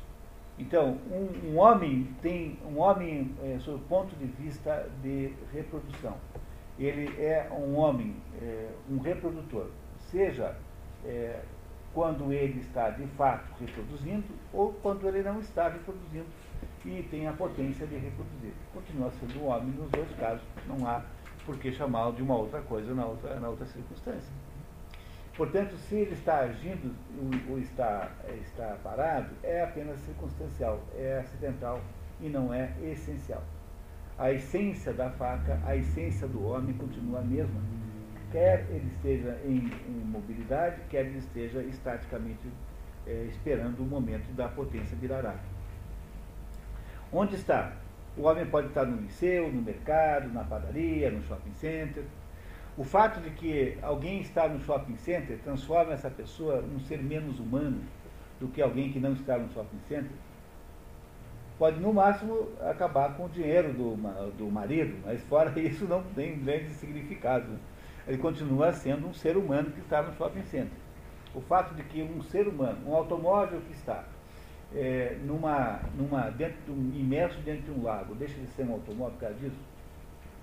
Não, é um automóvel, só que não tem mais a potência de andar, é, circunstancialmente. Mas ele é um automóvel também, porque eu não posso chamar aquilo de salmão, só porque está dentro da água. Né? Então, quando, quando uma gata tem gatinhos dentro do forno, eu tenho direito de chamar os gatinhos de bolinho? Não. Então continua sendo gato igual. Quer dizer, a, a, substância gato não se modifica porque o gato está sentado em pé, o gato está molhado, está seco, o gato está do outro lado da rua, está aqui. Compreenderam? Porque essas coisas todas são apenas acidentes em torno da natureza do gato. Em torno, aqui natureza, eu estou falando natureza no sentido de essência. Tá? Tomar cuidado com essas palavras, porque há sempre uma palavreada aqui especial. Então, a, a, a essência do gato está garantida, seja qual for o jeito como ele esteja. Eu pintar um gato de azul, não vai deixar um gato de ser um gato, só porque é azul. Não vai virar um, um, um Smurf. É? Quando eu pinto um gato de azul, vira o Smurf? Não, continua sendo gato. Não é, não é isso? Está é? Tá claro isso, pessoal? Gostaram do nível desse exemplo? Foi o nível altíssimo. Então, o que você tem aí, ó, tá vendo? No item 9, né? Está em que, em que posição está? Sentado, deitado? O hábito, de que modo está? Com sapatos, com armadura, são todos exemplos aristotélicos. Então, Aristóteles está com isso nos dizendo que há uma diferença entre uma coisa com, tal como ela é e as coisas que são circunstanciais e, portanto, são, digamos, de alguma maneira acessórias e secundárias. Aí você tem uma diferença do que seja essência ou substância e do que seja acidente. Essa ideia está tá clara para vocês? Essência e substância diferente, diferente de acidente? É uma ideia central em Aristóteles, viu? é uma ideia de uma utilidade para a vida tremenda. Assim. Você é, passa a ter muito mais capacidade de compreender o que acontece com você no, no, no, no dia a dia. Temos uma, alguém cantando ali?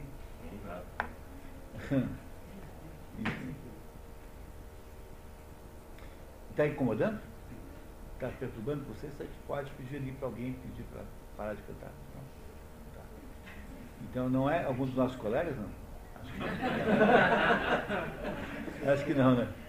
Tá? Muito bem. Então está claro para vocês o, o que Aristóteles está nos contando aqui? Ao longo do livro, esse vocabulário esotérico vai ficando cada vez mais claro, vocês vão começando a, a não ter mais é, dificuldade nenhuma de entender o que ele quer dizer. Então, voltamos ali, então, por favor, Mário, na item 2. Causa. Aitione. Significa A, aquilo em função de cuja, cuja presença alguma coisa venha a ser. Porque são exemplos o bronze de uma, de uma estátua e a prata de uma taça bem como as, os gêneros né, de materiais que os contêm.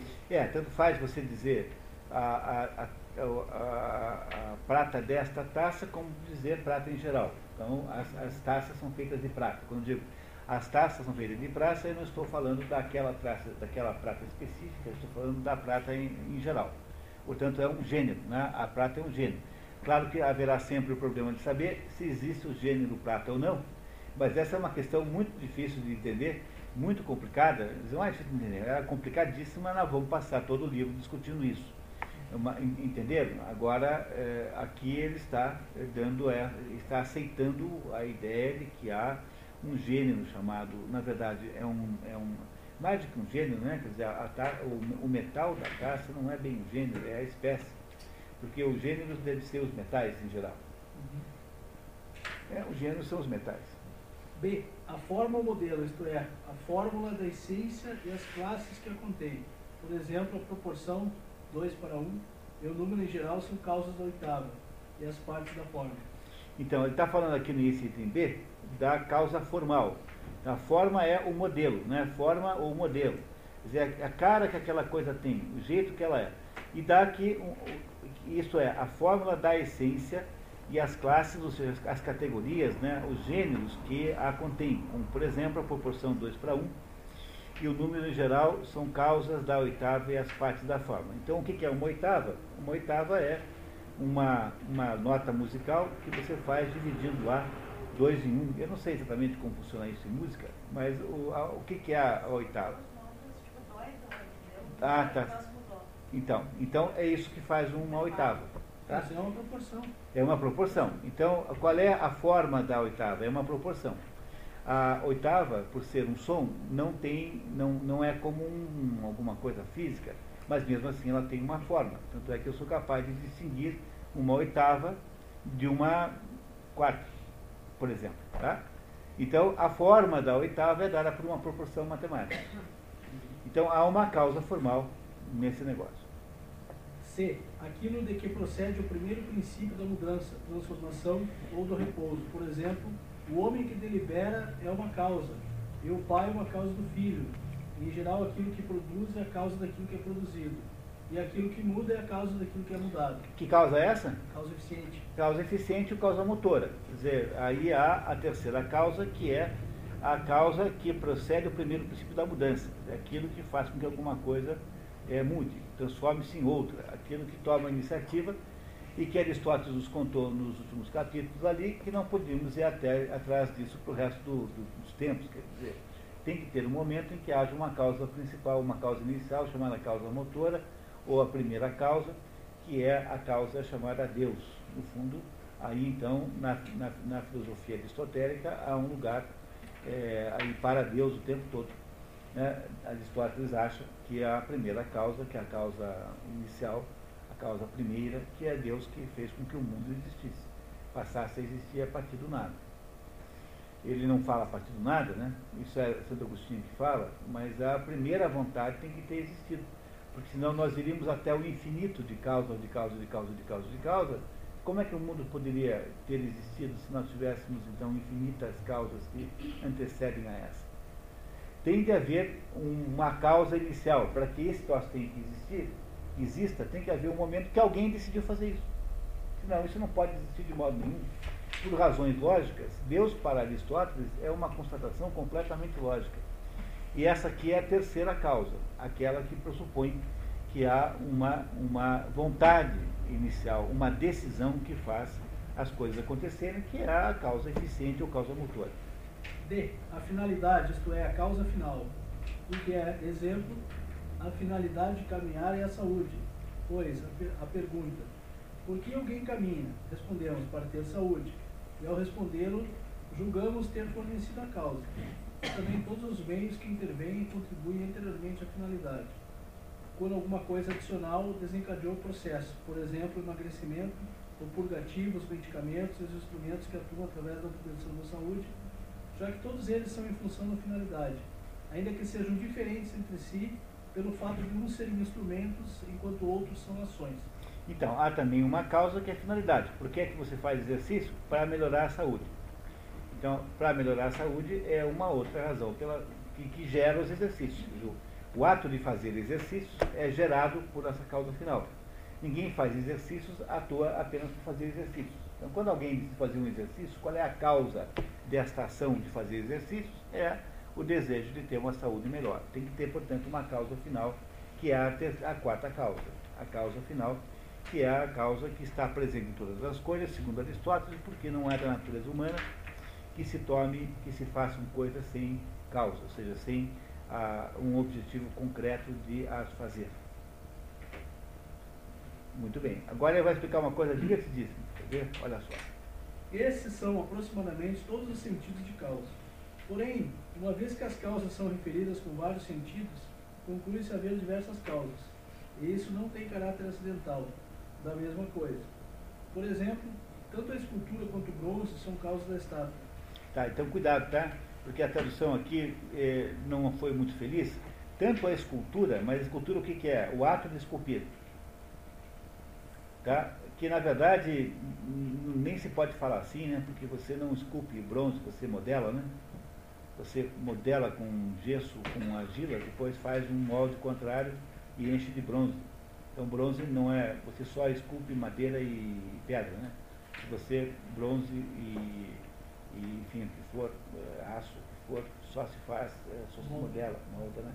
Se molda, é, faz como se faz um, um molde para um produto qualquer, uma peça de caminhão, é feito assim, com, com, não é esculpido, é moldado. Então, tanto a escultura, quer dizer, o ato de esculpir, tá? Cuidado, tá? O ato de modelar, quanto o bronze são causas da estátua. O que, que é o ato de modelar? É a causa eficiente. O que, que é o bronze? É a causa material. Não é isso? Tá?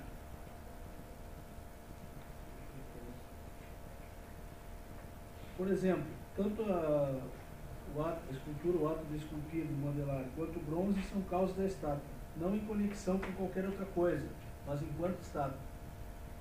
Entretanto, não são causas do mesmo modo, mas uma com matéria e outra com princípio de movimento. Então, o bronze é a matéria e o princípio do movimento é a causa eficiente. Que a causa eficiente é aquela que faz com que aconteça o movimento. Portanto, o ato de esculpir é o ato que, de alguém que resolveu transformar alguma coisa na outra, com o objetivo de obter lá no final uma estátua, usando o quê? Transformando aquele pedaço de, de pedra na cara do, do, do, rei Davi, não é isso? E uh, a, com pedra, e não com outra coisa qualquer. Não é assim que você faz uma estátua? Um escultor é, esculpe, ele toma a decisão e de fato faz. Portanto, ele é a causa eficiente, causa motor, é, de transformar uma matéria chamada mármore numa forma que não chama mais mármore depois, porque depois que é o rei Davi, então você nunca vai a Paris para. Acho que não está em Paris, né? Ou está tá no Louvre, né? Acho que está no Louvre, rei Davi.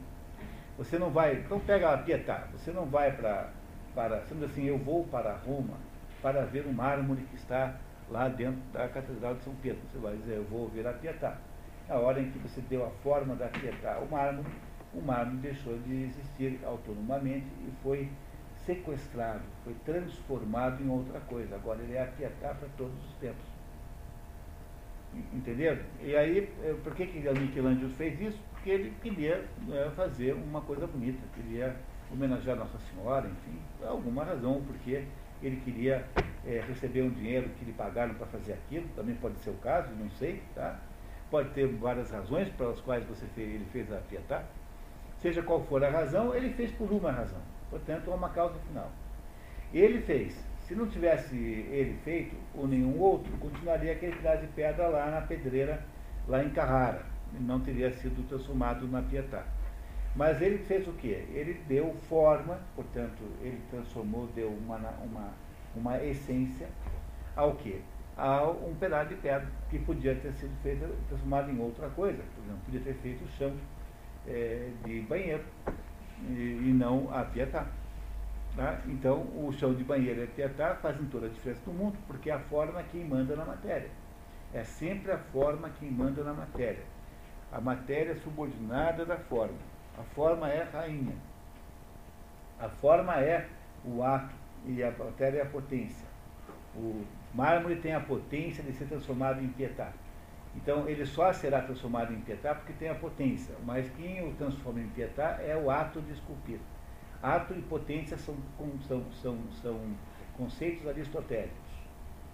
Não é isso? Dizer, nós não, nunca nos referimos a nós, a outras pessoas aqui, como sendo um conjunto de átomos ou de, ou de carbono. Ah, você viu aquele carbono coletivo passar ali? Não, a gente fala, você viu ali o Antônio, o João, enfim, quem for. Né? Ou seja, na hora em que você virou João, ou Antônio, na hora que você nasceu e virou uma pessoa, você será conhecido pelo seu nome o resto da vida. E nunca mais você será denominado como sendo um conjunto de sistema reprodutivo, nervoso, etc. Você não se refere assim às pessoas, porque a, a, a matéria de que você é feito ficou subordinada à sua forma. Mas a sua forma não é apenas a sua aparência corpórea. A sua forma é o modelo de existência que você é. É o teu jeito de ser, é a tua maneira de pensar, a tua aparência física, tudo isso é forma. Então Deus, quando nos inventou, não apenas inventou uma aparência física diferente dos outros, mas o ser humano tem uma forma diferente, porque ele tem um conjunto de características que juntas configuram a nossa substância. Por isso que a gente fala homem. E falar homem não significa apenas referir-se a um certo tipo de anatomia. Porque homem não é apenas anatomia. Homem também é um certo tipo de psicologia, um certo tipo de comportamento. Tudo isso faz parte da forma humana. Entendeu? Que a forma humana não é apenas uma forma física. Para um grego, a ideia de ousia, que é a ideia de substância, não é apenas a forma física. Ela é o conjunto das características que fazem com que o homem possa ser em si uma substância. Porque se nós estivéssemos apenas falando de forma física, nós provavelmente poderíamos ser confundidos com algum antropóide. Alguns antropóides são parecidos com o ser humano. Não é isso? Tá? Então, então, o homem só é homem porque ele tem uma substância completamente diferente de um macaco, por exemplo. E essa mudança de natureza, portanto, falando natureza como substância, essa mudança de, de essência, ciência sempre melhor, né? Então, essa mudança de essência não ocorre apenas porque a nossa forma é diferente, mas ocorre também porque a nossa psicologia é diferente, o nosso modo de ser é diferente, as nossas características pessoais são diferentes, tudo isso é a forma humana. Então, forma não é apenas forma no sentido moderno, tá? Cuidado, tá? Forma não é apenas é, a aparência, é o esquema geral da coisa. Entenderam que a forma é o esquema geral da coisa que faz com que ela fique diferente das outras, é, sem que a gente faça muito esforço para perceber. Continuamos. E as coisas podem ser causas umas das outras. Por exemplo, o exercício do vigor físico e esse do exercício. Mas não é, de idêntico modo. Mas um com uma finalidade e o outro com uma fonte de movimento. Então, olha, o exercício, é, você faz exercício para ter vigor físico, certo? O que, que é o exercício para o vigor físico? É, é o que, que é o vigor, o, o, o, vigor físico para o exercício? Causa final, não é isso? Não é? Causa final, não é? Agora, por que você tem vigor físico? Você pode fazer exercício. Então, o que é o vigor físico para o exercício? É causa eficiente. Não é isso? Porque afinal é aquilo que pro, pro, permite que haja o exercício. Quer dizer, a causa de uma coisa pode ser, as causas podem ser causa uma da outra, mas não necessariamente a mesma. Então vamos lá de novo. Eu faço o exercício porque eu quero ter vigor físico. Então, vigor físico o que, que é? É a finalidade do exercício. Mas o que, que é o, o, o vigor físico para o exercício, o contrário agora? Dizer, ele é a causa eficiente, é a causa que deflagra o outro, porque como eu tenho saúde, eu posso fazer exercício. Se eu não tivesse, não poderia. Então, as causas são umas das outras, mas elas mudam quando você faz a reciprocidade. O resultado disso é que esse modelo das causas aristotélicas tem uma aplicação enorme, extremamente ampla, que é possível fazer uma porção de raciocínios incrivelmente é, ricos e poderosos a partir desse modelo das quatro causas. Isso digo para vocês, aprendam isso que é fundamental para é, o resto da vida tá? será de uma utilidade enorme na vida. Além disso, por vezes, a mesma coisa é a causa de contrários, porque aquilo que é devido à sua presença é a causa de algo em particular. Às vezes acusamos de ser, devido à sua ausência, a causa do contrário, quando dizemos, por exemplo, que a ausência do piloto é a causa do naufrágio, ao passo que a sua presença é a causa da segurança. Em ambas, a presença e a privação são causas como fontes de movimento. São causas motoras, né? Uhum. Como fontes de movimento, são causas eficientes. Então, a presença do piloto é a causa eficiente da, da, da salvação e a ausência do piloto, quer dizer, quando você não tem, é a causa eficiente do desastre, né? por, por negação da anterior. Né? Então, as causas também podem, por presença ou por ausência, terem efeitos completamente contrários. Ele vai falar de causas o livro inteiro, então vocês não, não se impressionem, ele vai aos pouquinhos explicando cada vez aspectos novos do assunto, vai ficando cada vez mais, mais profundo e mais fácil de entender. Todas as causas que acabamos de descrever classificam-se muito claramente em quatro sentidos. Com efeito, os componentes das sílabas, isto é, as letras, o material dos artigos manufaturados, o fogo, a terra e outros corpos desse tipo, as partes de um todo e as premissas da conclusão de um silogismo, ou literalmente as hipóteses da conclusão, são causas no sentido material. É, aqui é preciso tomar um pouquinho de cuidado, tá? Porque essa tradução que está aqui, ela acaba gerando uma certa dúvida. Nos outros dois tradutores, então, eh, ele não fala em causa, ele não fala em sentido material, fala de que são, né, são, são causas no sentido de que são aquilo de que as coisas derivam. É, porque o material, é, não se pode falar em material para um silogismo. Porque material aqui é essencialmente matéria mesmo, no sentido tridimensional da palavra. Então, um, um raciocínio que tem um conjunto de silogismos que são suas partes, não são exatamente matéria, no sentido de que essa mesa aqui é feita de madeira, de parafusos, etc, etc.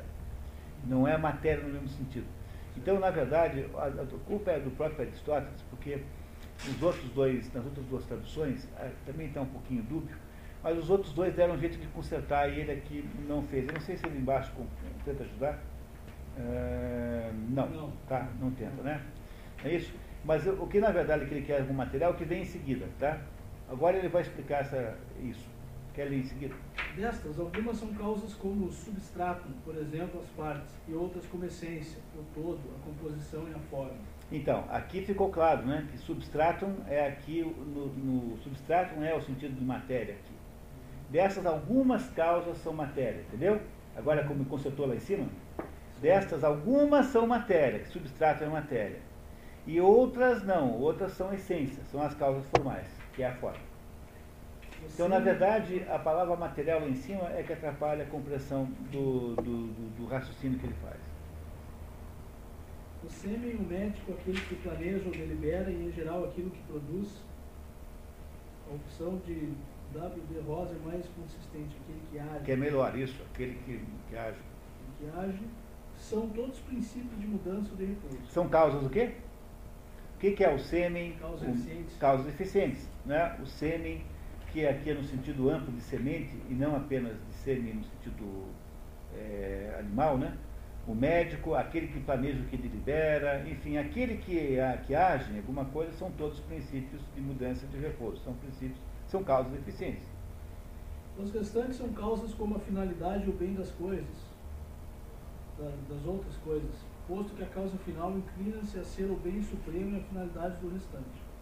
É por isso que tudo existe, porque há alguma causa final que se quer que tenha. Então, só se faz o trabalho de produzir uma xícara porque alguém está querendo um método, uma, um instrumento para beber chá. Não é isso? É por isso que tudo acaba existindo em função da causa final. É por isso. Né? Consideremos que é indiferente o classificarmos de bem ou bem aparente. É, quer dizer, tanto faz se aquilo que você fez é de fato um bem ou não, porque esse é outro debate, é uh, o que motivou a ação eficiente. A causa final é aquilo que motiva a ação motora. A causa eficiente ou a causa motora só faz alguma coisa porque deseja aquele final lá que é uma coisa boa. Pode ser uma guerra, pode ser uma xícara, tanto faz. Em todos os dois casos, seja uma coisa de ação ou uma coisa física, haverá as duas coisas. Você faz uma guerra para quê? Para poder conquistar o reino do outro, ou para poder é, é, resolver um desaforo, ou para poder ficar com a Lina de Troia, ou porque você deseja impedir, é, defender o seu território. É, a razão pela qual alguém produz uma guerra é por meio, é em função de um, uma causa final, porque no fundo, não, ninguém faria uma guerra apenas por fazê-la. Mesmo que você seja um sujeito muito, muito vigarista e queira fazer uma guerra apenas para ganhar dinheiro pessoalmente, porque você é, o, além de ser o presidente do país, você é acionista das fábricas de armamentos, você tem uma causa final que é enriquecer. E essa causa final, seja ela boa ou não, tanto faz. porque não é isso que Aristóteles está debatendo aqui agora. Ele está apenas debatendo a existência de uma causa. O que, que ele fez aqui? Ele fez um pequeno, uma pequena digressão sobre a natureza das quatro causas, dizendo que as quatro causas são princípios. Ele começou a dizer o que era princípio, e agora ele nos contou quais são, a, que as, as, os princípios também são as causas, e como é que elas são. É isso? Muito bem. Podemos ir um pouquinho à frente? Essas são, portanto, as quatro espécies de causas. Entretanto, as variedades de causas são muitas, ainda que uma vez resumidas sejam também relativamente poucas. De fato, fala-se de causas em muitos sentidos e mesmo entre as que pertencem à mesma espécie. Há, as causas que são no sentido anterior, enquanto há outras que são no sentido posterior. Por exemplo, o médico e o profissional especialista são ambos causas da saúde, bem como a proporção 2 para 1 um, e o número são ambos causas da oitava. Por outro lado, os universais, que abrangem uma dada causa, são causas de seus efeitos particulares. Além disso, uma coisa pode ser causa acidental, ou melhor, uma causa no sentido de um acidente, e as classes que encerram os acidentes. Por exemplo, a causa de uma estátua, no sentido, é poli, políclito. Políclito é um, políclito é um escultor, tá? É políclito, enquanto num outro, no outro sentido, é o escultor. Porque o escultor ser políclito é um acidente. Tá, então, tá, então veja só, aqui novamente é o problema de existem ou não escultores é, genéricos, ou seja, ou escultor, ou se só existem os escultores reais e concretos. Então, a causa às vezes pode ser uma causa genérica e, portanto, o políquito ser ele ter feito é um acidente, porque afinal, se, os, se foi o, o se foi o Figa, se foi o Rodin, ou se foi o, o Herbo Stencil, tanto faz, porque algum, o escultor fez aquela estátua. Não é isso? Quer dizer, o ato de fazer a estátua do escultor independe de quem tenha feito, porque ela foi feita por um escultor. Então, quando você considera que o escultor existe, o escultor genericamente existe, então o escultor preciso e concreto passa a ser um acidente do ato de fazer aquela estátua, e não mais uma, um, o próprio. Ele passa a ser causa por acidente e não causa por é, de, diretamente. É por isso que a interpretação desse, desse assunto aqui exige, mais ou menos, que você entenda que, por acidente, é, a, a, substitua a palavra acidente aqui por indireto. Porque é um pouquinho, é um pouquinho, não é que seja forçado, mas é que, vamos dizer assim, que a ideia de que, como o Aristóteles, no fundo, está o tempo todo debatendo se existe ou não existe os genéricos, os universais, os gêneros, as espécies, enfim. Então, ele não pode afirmar que isso possa ser assim sempre. Então, talvez fosse melhor para entender isso aqui, a gente, em vez de usar aqui essa expressão, além disso, uma coisa pode ser uma causa acidental, podíamos dizer que é uma coisa indireta. Uma coisa pode ser uma causa indireta e não acidental. Ou melhor, uma causa no sentido de um acidente, que as, e que as classes dos gêneros né, que encerram os acidentes. É, por, por, exemplo, a causa de uma estátua no sentido é polícrito, enquanto no outro sentido é escultor, porque o escultor ser polícrito é um acidente. Poderia ser outro, de fato. Mas como a gente não sabe se existem de fato os escultores ou não, porque essa é uma dúvida no fundo de toda a obra, então é preciso cuidar aí com isso, e o melhor jeito de entender a palavra acidente aqui é tentar entendê-lo no sentido de indireto e não no sentido de, de acidental propriamente dito. Porque a pergunta se há ou não há escultores em geral, se, isso, se existe uma categoria chamada escultor, tem que ser respondida antes, porque se eu acho que não há escultores genericamente falando, então eles não podem ser causa eficiente de nada, porque eles de fato não existem. Mas, então eu tenho que voltar a procurar saber se, se é o polícto ou se é o fídias. Então eles seriam de fato a causa eficiente. Aqui é melhor a gente, para poder entender esse pedacinho aqui, substituir esse acidental por indireto. Tá? É o indireto que interessa aqui e não o acidental. E também são causas. E também são causas os termos universais que incluem os acidentes. Por exemplo, a causa de uma estátua é um ser humano, ou em geral um ser vivo, já que polícrito é um ser humano e o ser humano é um ser vivo.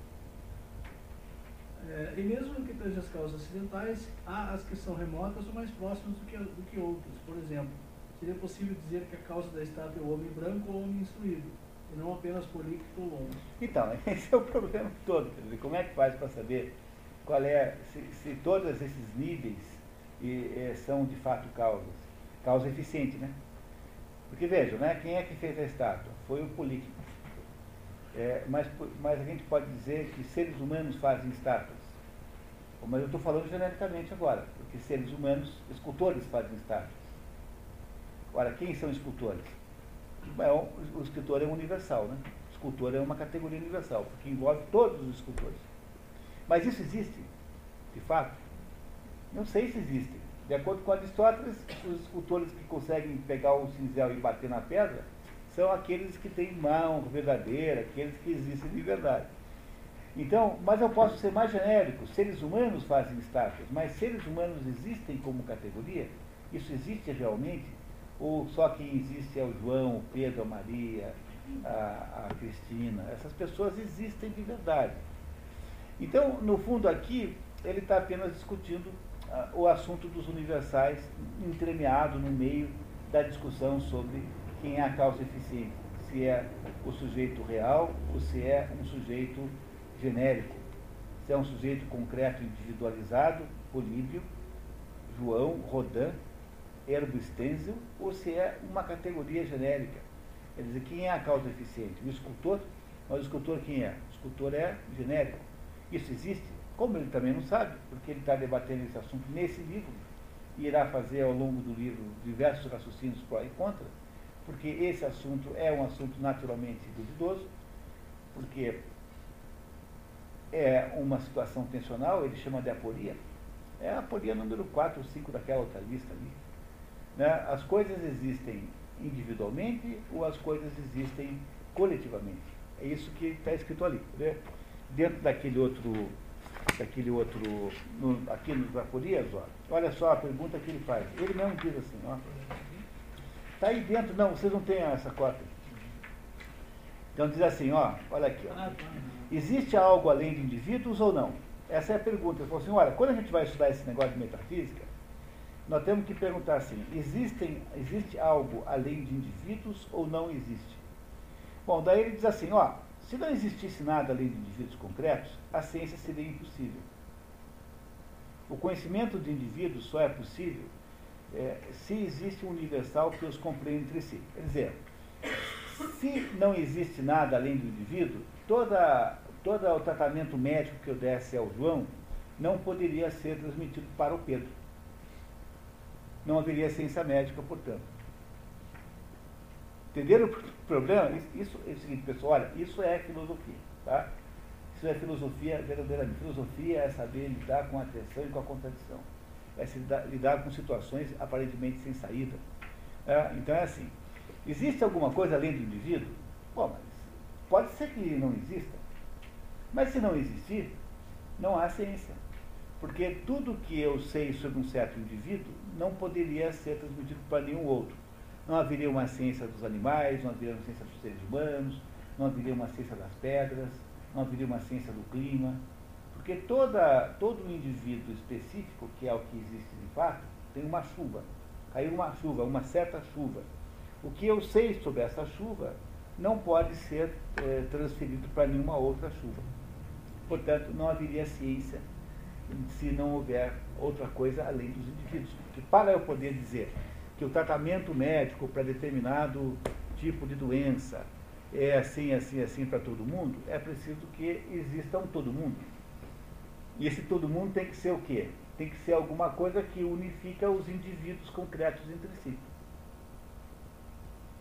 Aí diz assim, ó, tá bom, então o problema é esse, né? Quer dizer, uh, e aí então, qual é, o, qual é a antítese? A tese é essa, né? Ele está trabalhando aqui é, dialeticamente.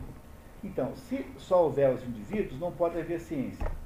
Mas se existem os universais, como o gênero, por exemplo, o gênero humano, existe, então, portanto, uma coisa que é coletiva, chamada gênero humano, portanto, eu posso tratar os outros do modo que eu tratei o primeiro, é isso? Se existe isso, existem esses gêneros apenas para as realidades naturais, como, por exemplo, cachorros, que são naturais, as bergamotas, enfim, o que for, Ou existe também para objetos artificiais como a cama.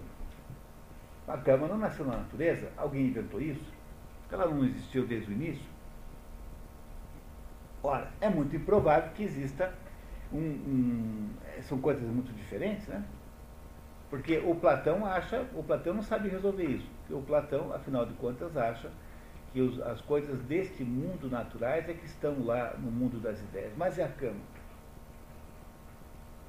Entenderam? Que se, se eu apoio de um lado, eu estrago do outro. Esse é o problema que Aristóteles tem que resolver ao longo desse livro. E ele vai resolvendo um por um esses problemas que estão aqui, que, que nós vamos ver aqui provavelmente no próximo encontro. Ele vai resolvendo um por um ao longo do livro, mas ele o tempo todo está uh, dando trompadas, trombadas aqui em situações que ele não consegue explicar bem. E entre elas é essa, quer dizer, as coisas existem apenas individualmente ou as coisas existem coletivamente? Se elas existem apenas individualmente, então nenhuma ciência existe. Mas se elas existem apenas universalmente, coletivamente, também nenhuma ciência existe. Porque eu não tenho indivíduos, é, eu, não, eu, eu, não, tenho indivíduos reais, quer dizer, para poder estudar alguma coisa, tem que estudar um indivíduo real. É uma desgraça de dificuldade isso aqui. É um problemão. Problemão esse que teve mil anos de debate filosófico no mundo. Começa com Aristóteles, parte para toda, vai para a escolástica, a, a escolástica no ano 1200, quer dizer, 1500 anos depois da, de Aristóteles, ainda estava debatendo isso, se existem ou não existem os universais. A explicação, no fundo das coisas, quer dizer, a solução desse enigma é que existem universais e existem indivíduos nós somos simultaneamente indivíduos e ao mesmo tempo somos coletivos. Temos as duas coisas ao mesmo tempo. É por isso que a vida humana é uma vida muito complicada, porque nós não conseguimos nos livrar dessa dupla dependência que há nessas duas coisas aí. É isso? Vamos dar um, vamos um, um, um passinho à frente? Tá. Mas, além de todas essas variedades de causas na qualidade de próprias e acidentais, algumas são chamadas de causas no sentido de potência, enquanto as outras o são no sentido de ato. Por exemplo, a causa da construção da casa é ou o construtor ou o construtor ao construir. Ao construir. Então, quem é, quem é a causa eficiente da construção da casa? Não é o construtor que constrói a casa? É, mas ele, é, ele é causa eficiente quando ele, só por ser o construtor, ou quando ele está construindo?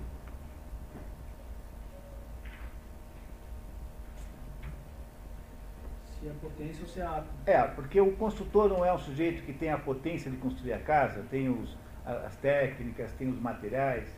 Então ele é causa eficiente como potência, ou ele é apenas causa eficiente quando ele está de fato construindo? Compreenderam o problema que tem nisso aqui também?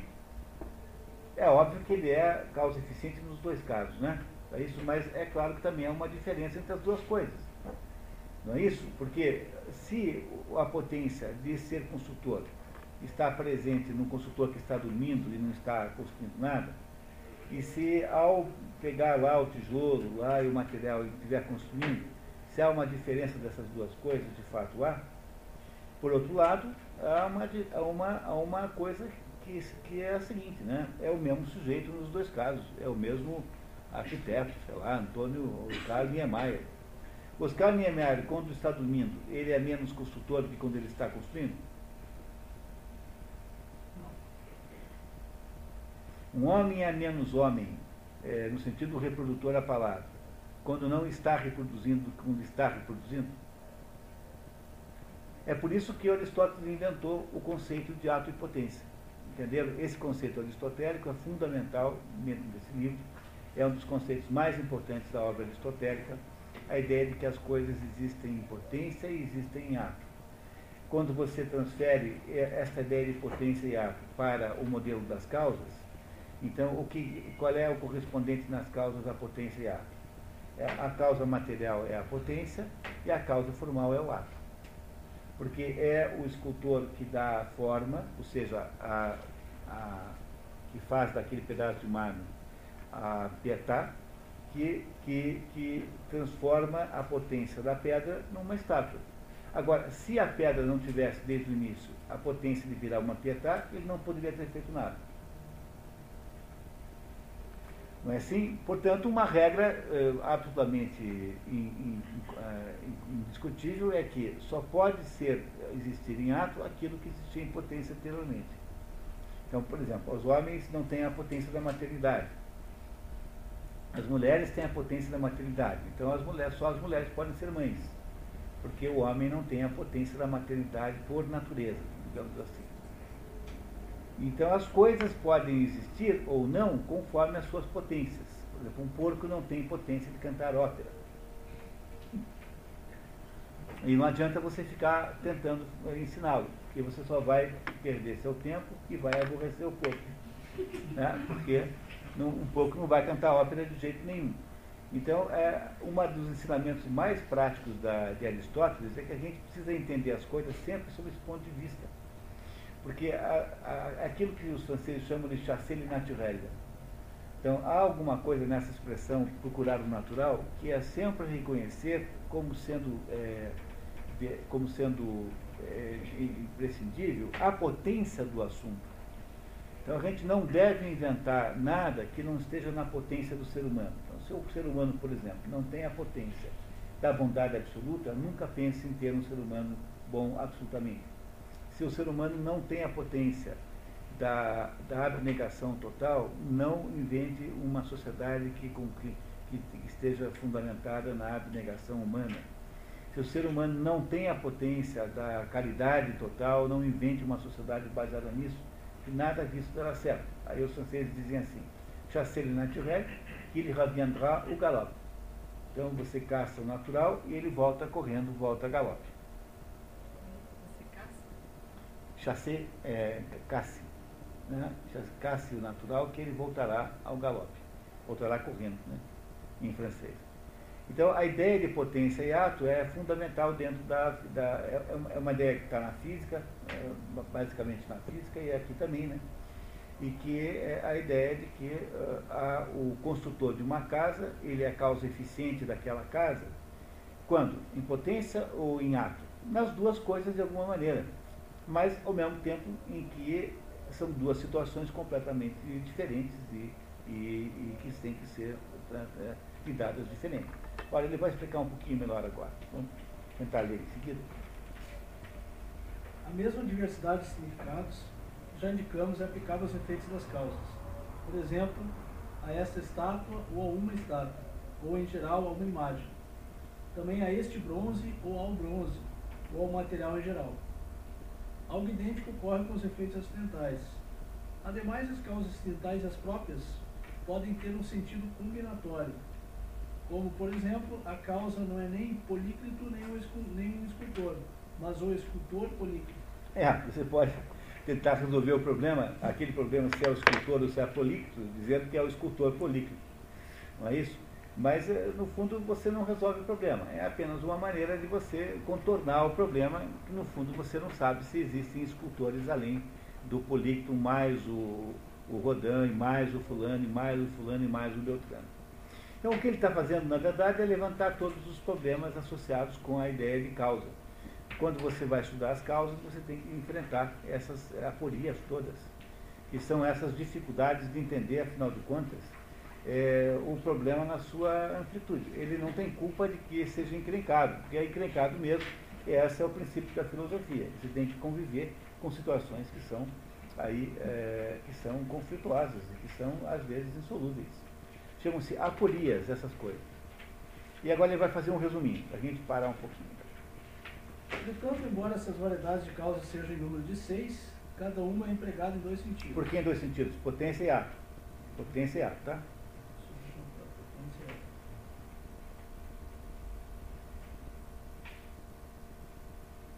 As causas são particulares.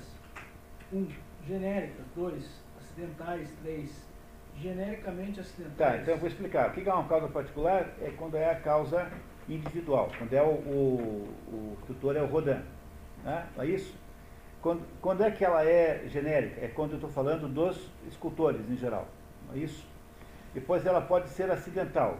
Né? Então é naquele sentido do. do não, desculpe. É, genérica, como é que, particular, como é que é? é aqui, eu fiz aqui um mapinha aqui para tentar entender isso aqui. Então, genérico significa é, particular 1, um, né? Isso, as causas são particulares 1, um, genéricas 2. Então é assim, quando, particular quando eu estou falando do indivíduo, do, do indivíduo que faz, que é a causa e, e, e que é diretamente o indivíduo, genérico quando eu estou falando do conjunto dos indivíduos possíveis. Acidental é quando estou dizendo do indivíduo indireto, não direto, e do conjunto dos indivíduos indiretos. É por isso que são essas quatro. Então, particular e o seu genérico, acidental e o seu genérico. Não é isso? Então, o indivíduo direto e o indireto, transformando aquele acidental em indireto, e cada um com o seu genérico. Por isso é são quatro causas. E aí então eu posso é, enunciá-las isoladamente ou em combinação, que é uh, o que ele acabou de dizer aqui no parágrafo embaixo, quando ele inventa a ideia do escultor é, Políclito. E agora ele vai dizer que é o dobro, porque todas são ato e potência. E ademais todas são, são atuais em ato ou potenciais em potência. E que se acresça que há entre elas a diferença de que causas atuais e particulares existem ou não existem simultaneamente aos seus efeitos por exemplo, este homem particular administrando tratamento médico a este homem particular que está recuperando a saúde, este construtor particular a este prédio particular que está sendo construído. Entretanto, não é o que ocorre sempre com causas potenciais, pois a casa não parece simultaneamente ao construtor. Não perece. Perece é assim, o construtor que está construindo a casa e a casa que está sendo construída são simultâneos. Quando é em ato, é simultâneo porque em ato. O escultor, o consultor e a casa em potência nunca são simultâneos. O, o consultor pode morrer e a casa não. Não é isso? Quer dizer, quando é em ato, o consultor que está construindo a casa e a casa sendo construída, os dois existem simultaneamente ao mesmo tempo. Quando é em potência, não, porque o construtor que não está construindo a casa pode morrer antes de começar né, ou pode morrer enquanto a casa está sendo construída no dia seguinte por um outro construtor. Então, quando é em potência, eles não são simultâneos, quando é em ato, são simultâneos. É isso que significa esse último parágrafozinho aqui. Qual é o resumo da ópera de, disso aí? Esse é um verbete de dicionário. Esse verbete chamado princípios é uma maneira de explicar. Está vendo? Ele veio desde lá do começo, né, virou causa no número 2, era princípio, depois virou causa. Então, no capítulo aqui das causas, é um verbete dicionário. Ele está nos falando sobre as causas, mostrando que as causas são a origem de todas as coisas e que a, as causas são, é, é, é são, são, estão sujeitas a um conjunto de uh, dificuldades de compreensão, que são essas dificuldades, todas essas diversas nuances e diversas características que as tornam, de alguma maneira, é, necessitando de um esforço filosófico, que é o que ele fará em seguida. Então ele levanta os problemas para depois entender o que são os problemas em seguida.